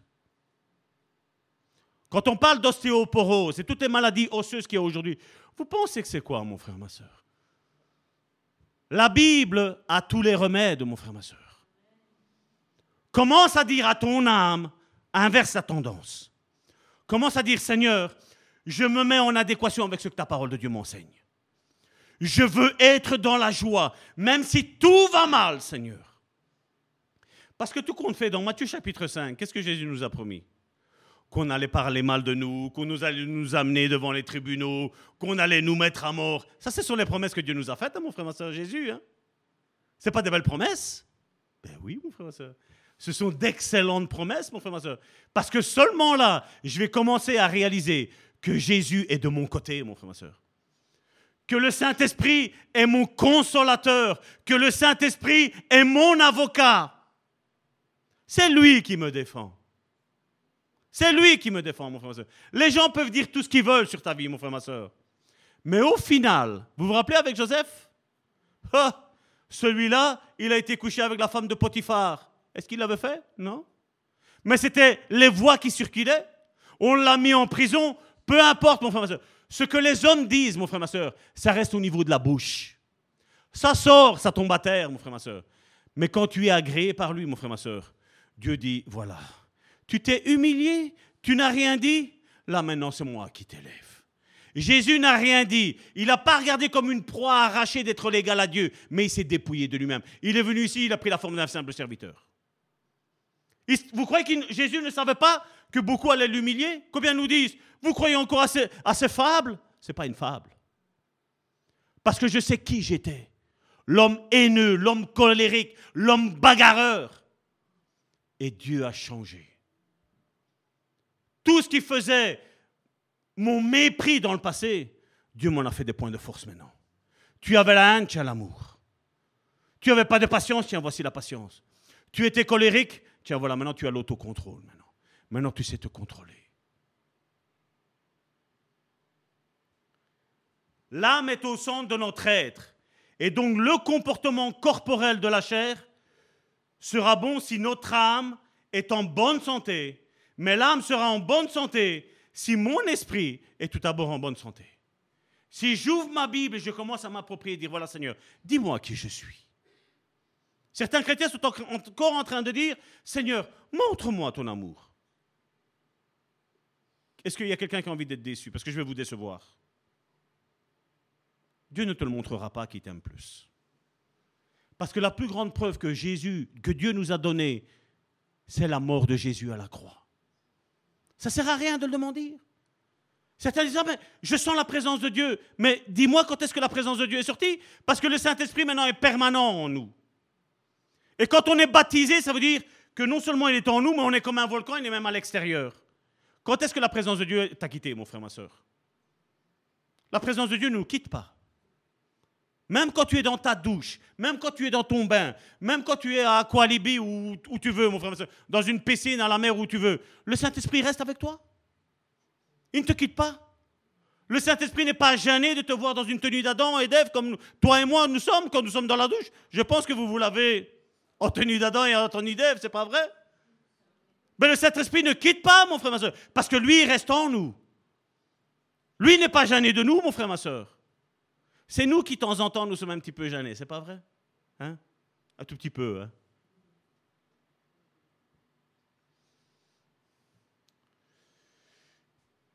Et bien souvent, je vois que quand Jésus a dit, et on l'a vu la semaine dernière, ne vous inquiétez pas, parce que ce sont les païens qui s'inquiètent. Il dit, Dieu sait avant même que vous le demandez, Dieu sait ce que vous avez besoin. Mais alors, Seigneur, qu'est-ce qu'on doit prier? C'est ça qu'on va se poser la question. Qu'est-ce qu'on doit prier? Ben, tu n'as pas besoin de prier. Tu as juste besoin de dire, merci Seigneur. Merci Seigneur pour la vie que j'ai. Merci Seigneur pour l'épouse que tu m'as donnée. Merci Seigneur pour mes enfants que tu m'as donnés. Merci Seigneur pour les frères et sœurs. Merci Seigneur pour l'église qu'il y a. C'est juste du remerciement. On n'a plus besoin de prier pour demander quoi que ce soit parce que Dieu nous l'a donné. Nous avons déjà tout en Jésus-Christ. Et si tu as tout en Jésus-Christ, qu'est-ce qu'on demande? Tu remercies. Et si tu vois que ton frère te demande de prier pour lui, ben prie pour que ils comprennent qui il est, que la guérison, elle est déjà là. Mais ça ne sert à rien de prier la guérison parce qu'elle a déjà été donnée. On va le voir. Et quand tu es dans l'esprit, Jésus a dit dans Jean chapitre 6, verset 63, regardez ce qu'il a dit.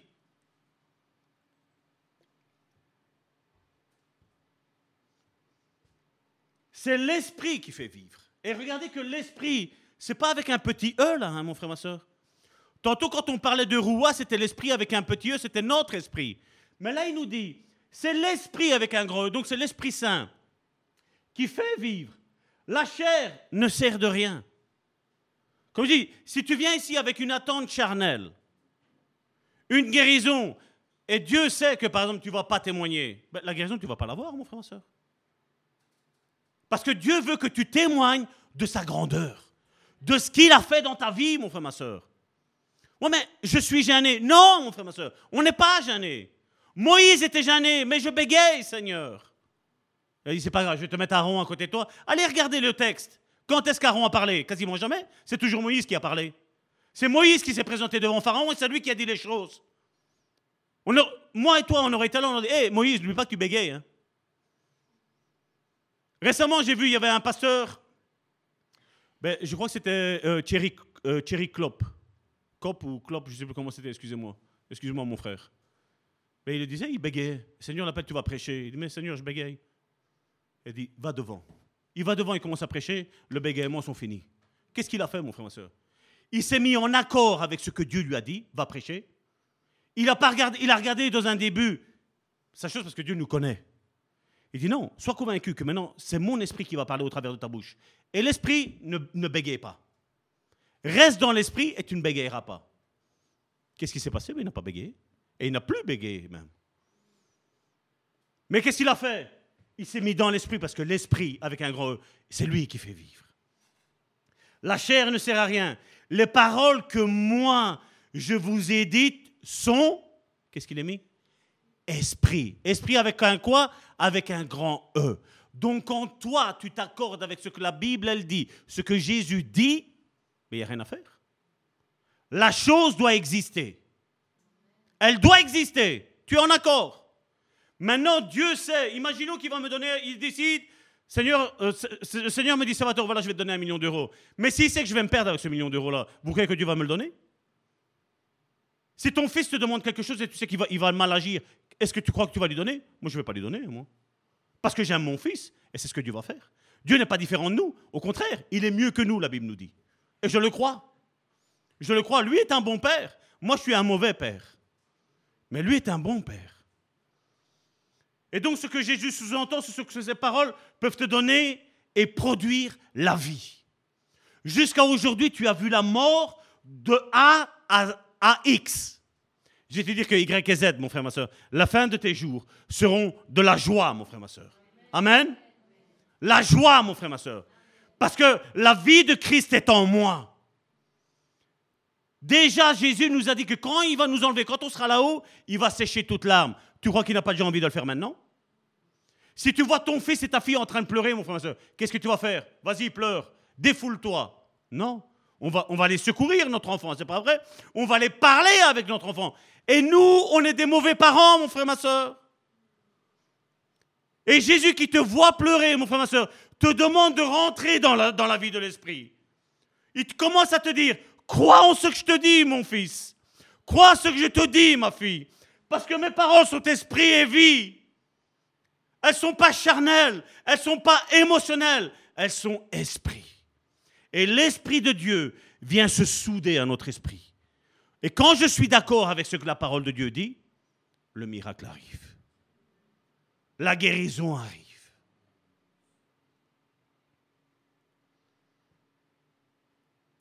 Regardez ce qu'il est dit dans Éphésiens chapitre 1 du verset 1 à 3. Il y a combien d'êtres spirituels ici? Je vois une main levée, deux mains levées, trois mains levées. Ah, ça commence. Combien d'êtres spirituels il y a ici? Amen. Regardez ce qu'il nous est mis ici. Éphésiens chapitre 1 du verset 1 à 3. J'ai pris dans la Bible, la Nouvelle Bible seconde. Paul, apôtre de Jésus-Christ. Je voudrais déjà ouvrir une parenthèse. Vous voyez qu'il n'est pas mis apôtre Paul. Paul, apôtre de Jésus. On voit l'humilité. C'était un orgueilleux qui écrivait ça. Hein. Salvatore Gentile, pasteur. Pas pasteur Salvatore Gentile. Ma fonction vient après. D'abord, Dieu nous regarde, nous, qui tu es toi, qui je suis moi. Et là, il dit Paul, apôtre de Jésus-Christ par la volonté de Dieu. À ceux qui, à Éphèse, sont saints. Il parle à qui? Il parle à une catégorie bien spécifique. À ceux qui sont saints et dignes de confiance en Jésus-Christ. Est-ce qu'il y a des hommes et des femmes dignes de confiance ici? Est-ce qu'il y a des personnes qui sont dignes de confiance ici? Verset 2. Grâce et paix. Retenez ça parce que pour la semaine prochaine, ça va être important. Grâce et paix. Les deux. Grâce et paix à vous de la part de Dieu, notre Père. Notre Père. On voit encore l'identité. Il affirme son identité. Il dit, soyez conscients que Dieu est notre Père. Il n'est pas un Père, il est notre Père. Il est ton Père, il est mon Père, il est notre Père. Et du Seigneur Jésus-Christ. Verset 3. C'est le verset le plus important qu'il y a, je vais dire, pour aujourd'hui et pour les semaines prochaines. Béni soit le Dieu et Père de notre Seigneur Jésus-Christ. Qu'est-ce qu'il est mis après ici? Qui nous bénira? Peut-être il te bénira? Non. Il a une certitude. Malgré que l'apôtre Paul ne nous connaissait pas, il savait que toi et moi, on allait venir par l'Esprit de Dieu. Il savait. Et nous devons nous identifier, mon frère, ma soeur, avec ça. Il nous a déjà bénis. Et si tu es en train de prier, Seigneur, guéris-moi, est-ce que tu peux dire que Dieu t'a déjà béni? Non. Tu es en train de dire, Seigneur, tu me béniras dans le futur? Non. Il nous a déjà bénis. Il nous a déjà apporté tout ce que toi et moi, nous avons besoin. Amen. Tu es peut-être avec ton compte en banque dans le rouge. Je vais te dire, Dieu va le faire venir vert et même bleu royal. Amen. Tu es peut-être malade, mais Dieu va te faire guérir parce qu'il t'a déjà guéri dans les lieux célestes. Amen. Maintenant, je dois me saisir de cette chose-là, mais je dois aller chercher dans le spirituel. Je ne suis pas là en train de manipuler tes émotions, mon frère, parce que ça ne m'intéresse pas. Ça ne m'intéresse pas. Je vais vous dire, aujourd'hui encore, on ne priera pas pour les offrandes. Il y a une boîte qui est là, soit qui veut mettre, il met, soit qui ne veut pas mettre. Il ne veut pas, c'est pas grave, c'est pas le problème pour nous. Parce que moi, je sais que Dieu m'a déjà béni. Je sais déjà que Dieu va faire quelque chose de grand avec cette église. Je sais que Dieu va faire quelque chose de grand avec ta vie, mon frère, ma soeur. Vous qui êtes ici et ceux qui sont sur le net. Dieu va faire quelque chose de puissant. Parce que Dieu, dans les psaumes, nous dit, il nous ordonne d'être puissant. Il ne nous demande pas notre avis, mon frère, ma soeur. Il nous dit, j'ordonne que tu sois puissant. Parce qu'il vit en nous. Et nous devons manifester la vie intérieure du Christ à l'extérieur. Dire voilà. Et vous allez voir que ce que je vous dis ici, l'évangéliste Alain pourra vous le dire. Il n'a rien fait. Et Dieu l'a guéri, Dieu l'a délivré. Il n'a eu besoin de rien faire. Dieu a agi puissamment dans sa vie. Il n'a pas eu besoin d'un homme. Il a juste besoin d'une personne qui dit « Seigneur, viens dans ma vie ». Est-ce qu'aujourd'hui, je peux entendre « Seigneur, viens dans ma vie ». Ne sois pas gêné, même si tu as un grand ministère ou cela, n'aie pas peur, dis « Seigneur, viens dans ma vie ». Viens dans ma vie, Seigneur, parce que je veux être un témoin fidèle. Qu'est-ce que ça veut dire, un témoin fidèle? Ça veut dire que j'ai lu des choses, j'ai appris des choses, et maintenant je l'enseigne aux autres.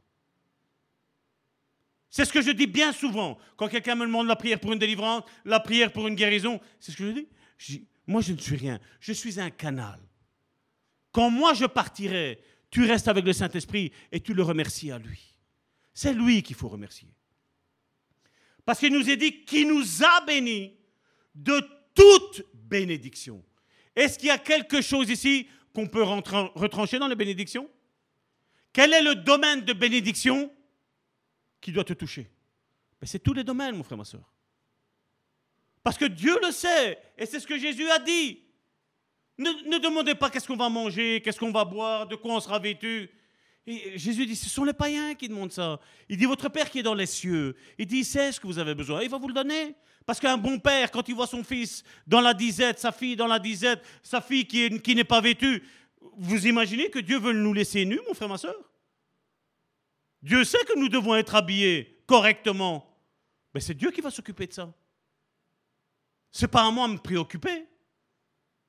Vous avez vu un enfant quand il veut un cadeau, ici il y a eu la Saint-Nicolas, pour ceux qui font la Saint-Nicolas, ben les enfants, qu'est-ce qu'ils font? Ben, pendant 6 mois, papa, je veux ça, maman, je veux ça.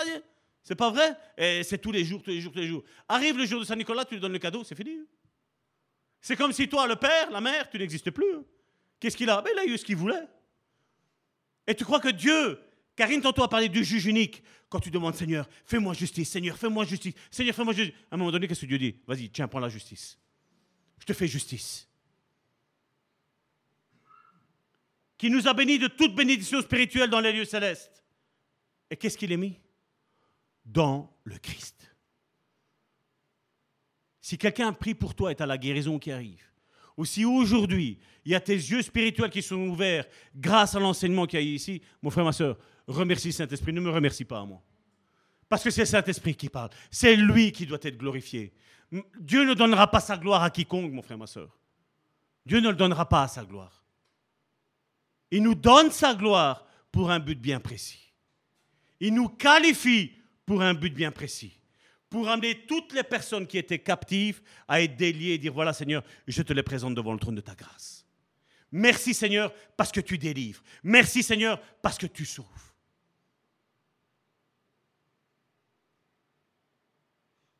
Vous savez combien de fois j'ai entendu de certaines personnes qui m'ont dit, tu sais, pasteur, j'ai prié, j'ai fait un jeûne de 40 jours à sec pour cette guérison-là et c'est pas arrivé. Mon frère, ma soeur, qu'est-ce qu'on fait passer Dieu pour ça? Ben, un être insensible, c'est pas vrai. Tu as jeûné, tu t'es privé pendant 40 jours et Dieu n'a pas répondu. C'est pas vrai. Vous voyez le langage religieux qu'on adopte? Seigneur, je te prie, sauve celui-là. Est-ce que vous croyez que vous et moi, on a besoin de dire au Seigneur, Seigneur, sauve celui-là? C'est le Seigneur qui le fait. Comme je vous l'ai dit, je suis le témoignage que mon grand-père, pendant 25 ans, a prié pour lui. J'ai mon épouse qui est à mes côtés. Ça fait 15 ans qu'elle a prié pour moi. Pendant 15 ans, elle n'a pas arrêté de prier. Ils ont peut-être prié de la mauvaise manière. Peut-être. Je ne veux pas leur jeter la pierre ni à mon grand-père qui est mort. Ils ont peut-être prié de la mauvaise manière. Mais ce qui compte, vous savez, c'est quoi? À un moment donné, Dieu dit, toi, je te touche. Parce que là, maintenant, il y a des gens, il y a des chandelles qui étaient là et qui ont commencé à prier, à intercéder pour ta vie. Et après, qu'est-ce que Dieu fait? Moi, je pensais que voilà, j'allais m'asseoir dans une église et c'était bon. 1 an et quelques mois après que Dieu m'ait touché, porte la parole. Moi, je dis, mais je ne connais rien. Je n'ai pas été à l'école du dimanche. La première année, vous savez, je voyais les autres dans la Bible. Timothée, ils étaient directement en dessous. Moi, j'étais Ah, c'est là-bas, non, c'est là. Et je tournais. Je voyais, il y avait un nouveau chant, c'était des chants anciens. Je voyais tout le monde qui chantait, moi j'étais là. Alors je voyais les autres, je dis, tu connais le chant là? Oui, je connais le chant là. On l'a appris à l'école du dimanche. Et moi, je n'ai pas été à l'école du dimanche. Ma prière, une fois, c'était, Seigneur, comment je vais enseigner mes enfants dans la voie du Seigneur? Parce que moi, je n'ai pas été enseigné. Comment je vais faire? Qu'est-ce que l'Esprit m'a répondu? Ne te tracasse pas, je suis avec toi. Je te dirai les mots, les paroles qu'il faut dire. Ne te tracasse pas, je suis là. Mon frère, ma soeur, arrête de regarder tout le temps que tu as perdu. Arrête de regarder à ça. Regarde ton temps présent et regarde parce que ton futur, à toi et à moi et à nous, mon frère, ma soeur, est glorieux. Amen. Mais nous devons réapprendre et dire, Seigneur, voilà aujourd'hui, nous sommes le 10 décembre 2023. Seigneur, je veux remettre le compteur à zéro. Comme les disciples ont demandé, Seigneur, enseigne-nous à prier. Enseigne-nous à prier. Parce que la Bible nous dit que nous avons déjà tout ici. Et j'ai besoin de rien demander. Mais juste de dire merci Seigneur, parce que tu m'accordes la guérison. Merci Seigneur, parce que tu m'accordes les finances. Parce que je sais que tu n'as pas envie que je vole. Tu sais bien que tu n'as pas envie, je sais que tu n'as pas envie que je mente pour moi avoir plus d'argent. Non Seigneur, j'ai besoin Seigneur. Et je te dis déjà merci parce que je sais que ta grâce est plus grande que mon besoin. Amen. Est-ce que tu es conscient, mon frère, ma soeur, que le Seigneur n'a plus envie de te voir pleurer? Est-ce que tu es conscient que le Seigneur aujourd'hui veut sécher toutes tes larmes? Amen. Je vais clôturer pour ici parce que j'aimerais qu'on passe un petit temps bref dans la prière. Mes sœurs, venez pour la louange. Mais j'ai envie que ce soit un temps concentré, mon frère, ma sœur, où tu affirmes ton identité, où tu dis merci Seigneur parce que j'ai plus besoin de te demander de me donner un signe que tu m'aimes, parce que je sais que tu m'aimes. Tu es mort à la croix pour moi. Amen. On va se lever. Et si vous voulez, vous pouvez répéter après moi. Père, je viens devant le trône de ta grâce. Au nom de ton Fils Jésus-Christ, par la communion du Saint-Esprit. Père, je veux te remercier pour ma vie. Père, je veux te remercier pour toutes les épreuves que j'ai eues. Parce que toutes ces épreuves, Seigneur, sont en train de m'apprendre quelque chose. Ils m'apprennent que tu m'aimes. Ils me rappellent que même si l'ennemi a voulu m'enterrer, je ne suis pas enterré. Je suis dans ta maison, en train de te remercier de tout ce que tu as fait pour moi jusqu'à aujourd'hui. Père, je veux te dire merci. Merci pour la disette. Merci pour les épreuves. Merci pour la maladie. Parce que je sais que cette maladie qui est peut-être encore présente dans mon corps a déjà été clouée à la croix il y a plus de 2000 ans. Je sais que toutes les souffrances que j'ai eues, tu les as subies toi aussi. Et je sais que ton esprit vit en moi maintenant. Et que tu m'appelles à ce que les choses de ma vie changent maintenant au nom puissant de Jésus. Je ne m'accorde plus avec ce que mes émotions disent. Je ne m'accorde plus avec ce que Satan dit. Je ne m'accorde plus avec ce que les autres disent. Et je déclare et je décrète que par les meurtrissures de Jésus, je suis guéri. Par les meurtrissures de Jésus, les liens de l'iniquité tombent en poussière maintenant au nom de Jésus. Père, je déclare et je décrète, comme tu l'as dit à ton serviteur, que je serai toujours la tête et je ne serai plus jamais la queue. Je serai toujours en haut et je ne serai plus jamais en bas. Père, je décrète et je déclare que mon frère qui est abattu, je le relève au nom de Jésus. Père, je déclare et je décrète, que ma sœur qui est éprouvée, je la relève au nom de Jésus. Père, au nom de Jésus-Christ, si mon frère ou ma sœur est malade, sur l'ordre de Jésus, je le guéris par ses paroles. Parce que tu as dit, guérissez les malades et chassez les démons. Au nom puissant de Jésus. Père, je te dis déjà merci d'avance. Parce que ce n'est pas par ma bravoure. Mais c'est grâce au Saint-Esprit que tu as mis en moi que ces choses sont déclarées et décrétées dans la vie de mon frère et de ma sœur. Au nom de Jésus-Christ de Nazareth. Amen. Amen. Soyez bénis.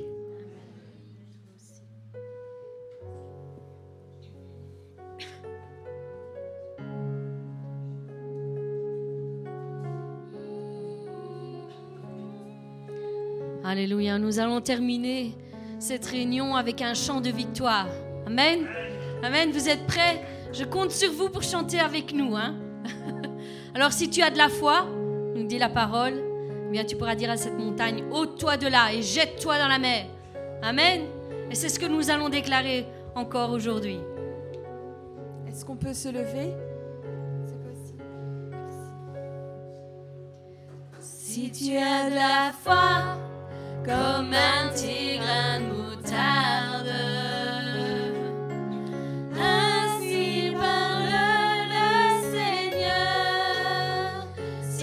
de la foi, comme un petit grain de moutarde. Ainsi parle le Seigneur. Si tu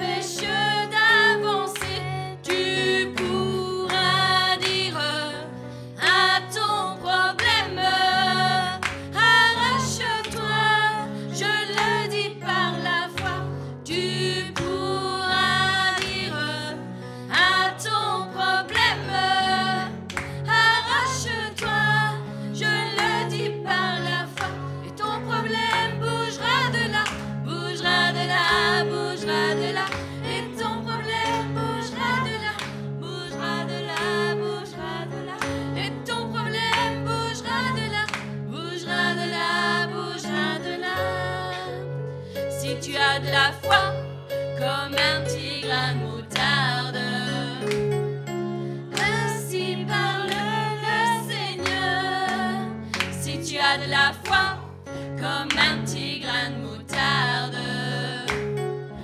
Ainsi parle le Seigneur. Si tu as de la foi, comme un petit grain de moutarde.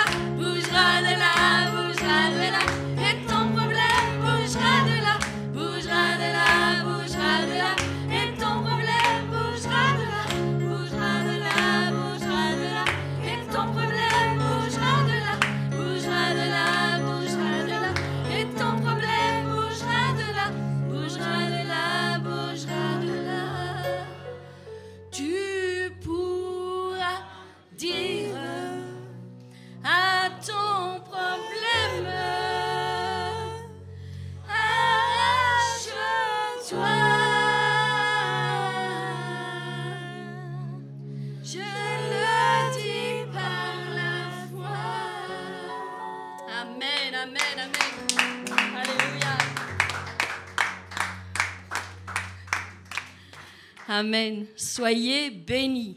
Que la grâce et la paix vous soient multipliées et que Dieu vous bénisse encore tout au long de cette semaine qui arrive. Bon retour chez vous. Amen. Amen.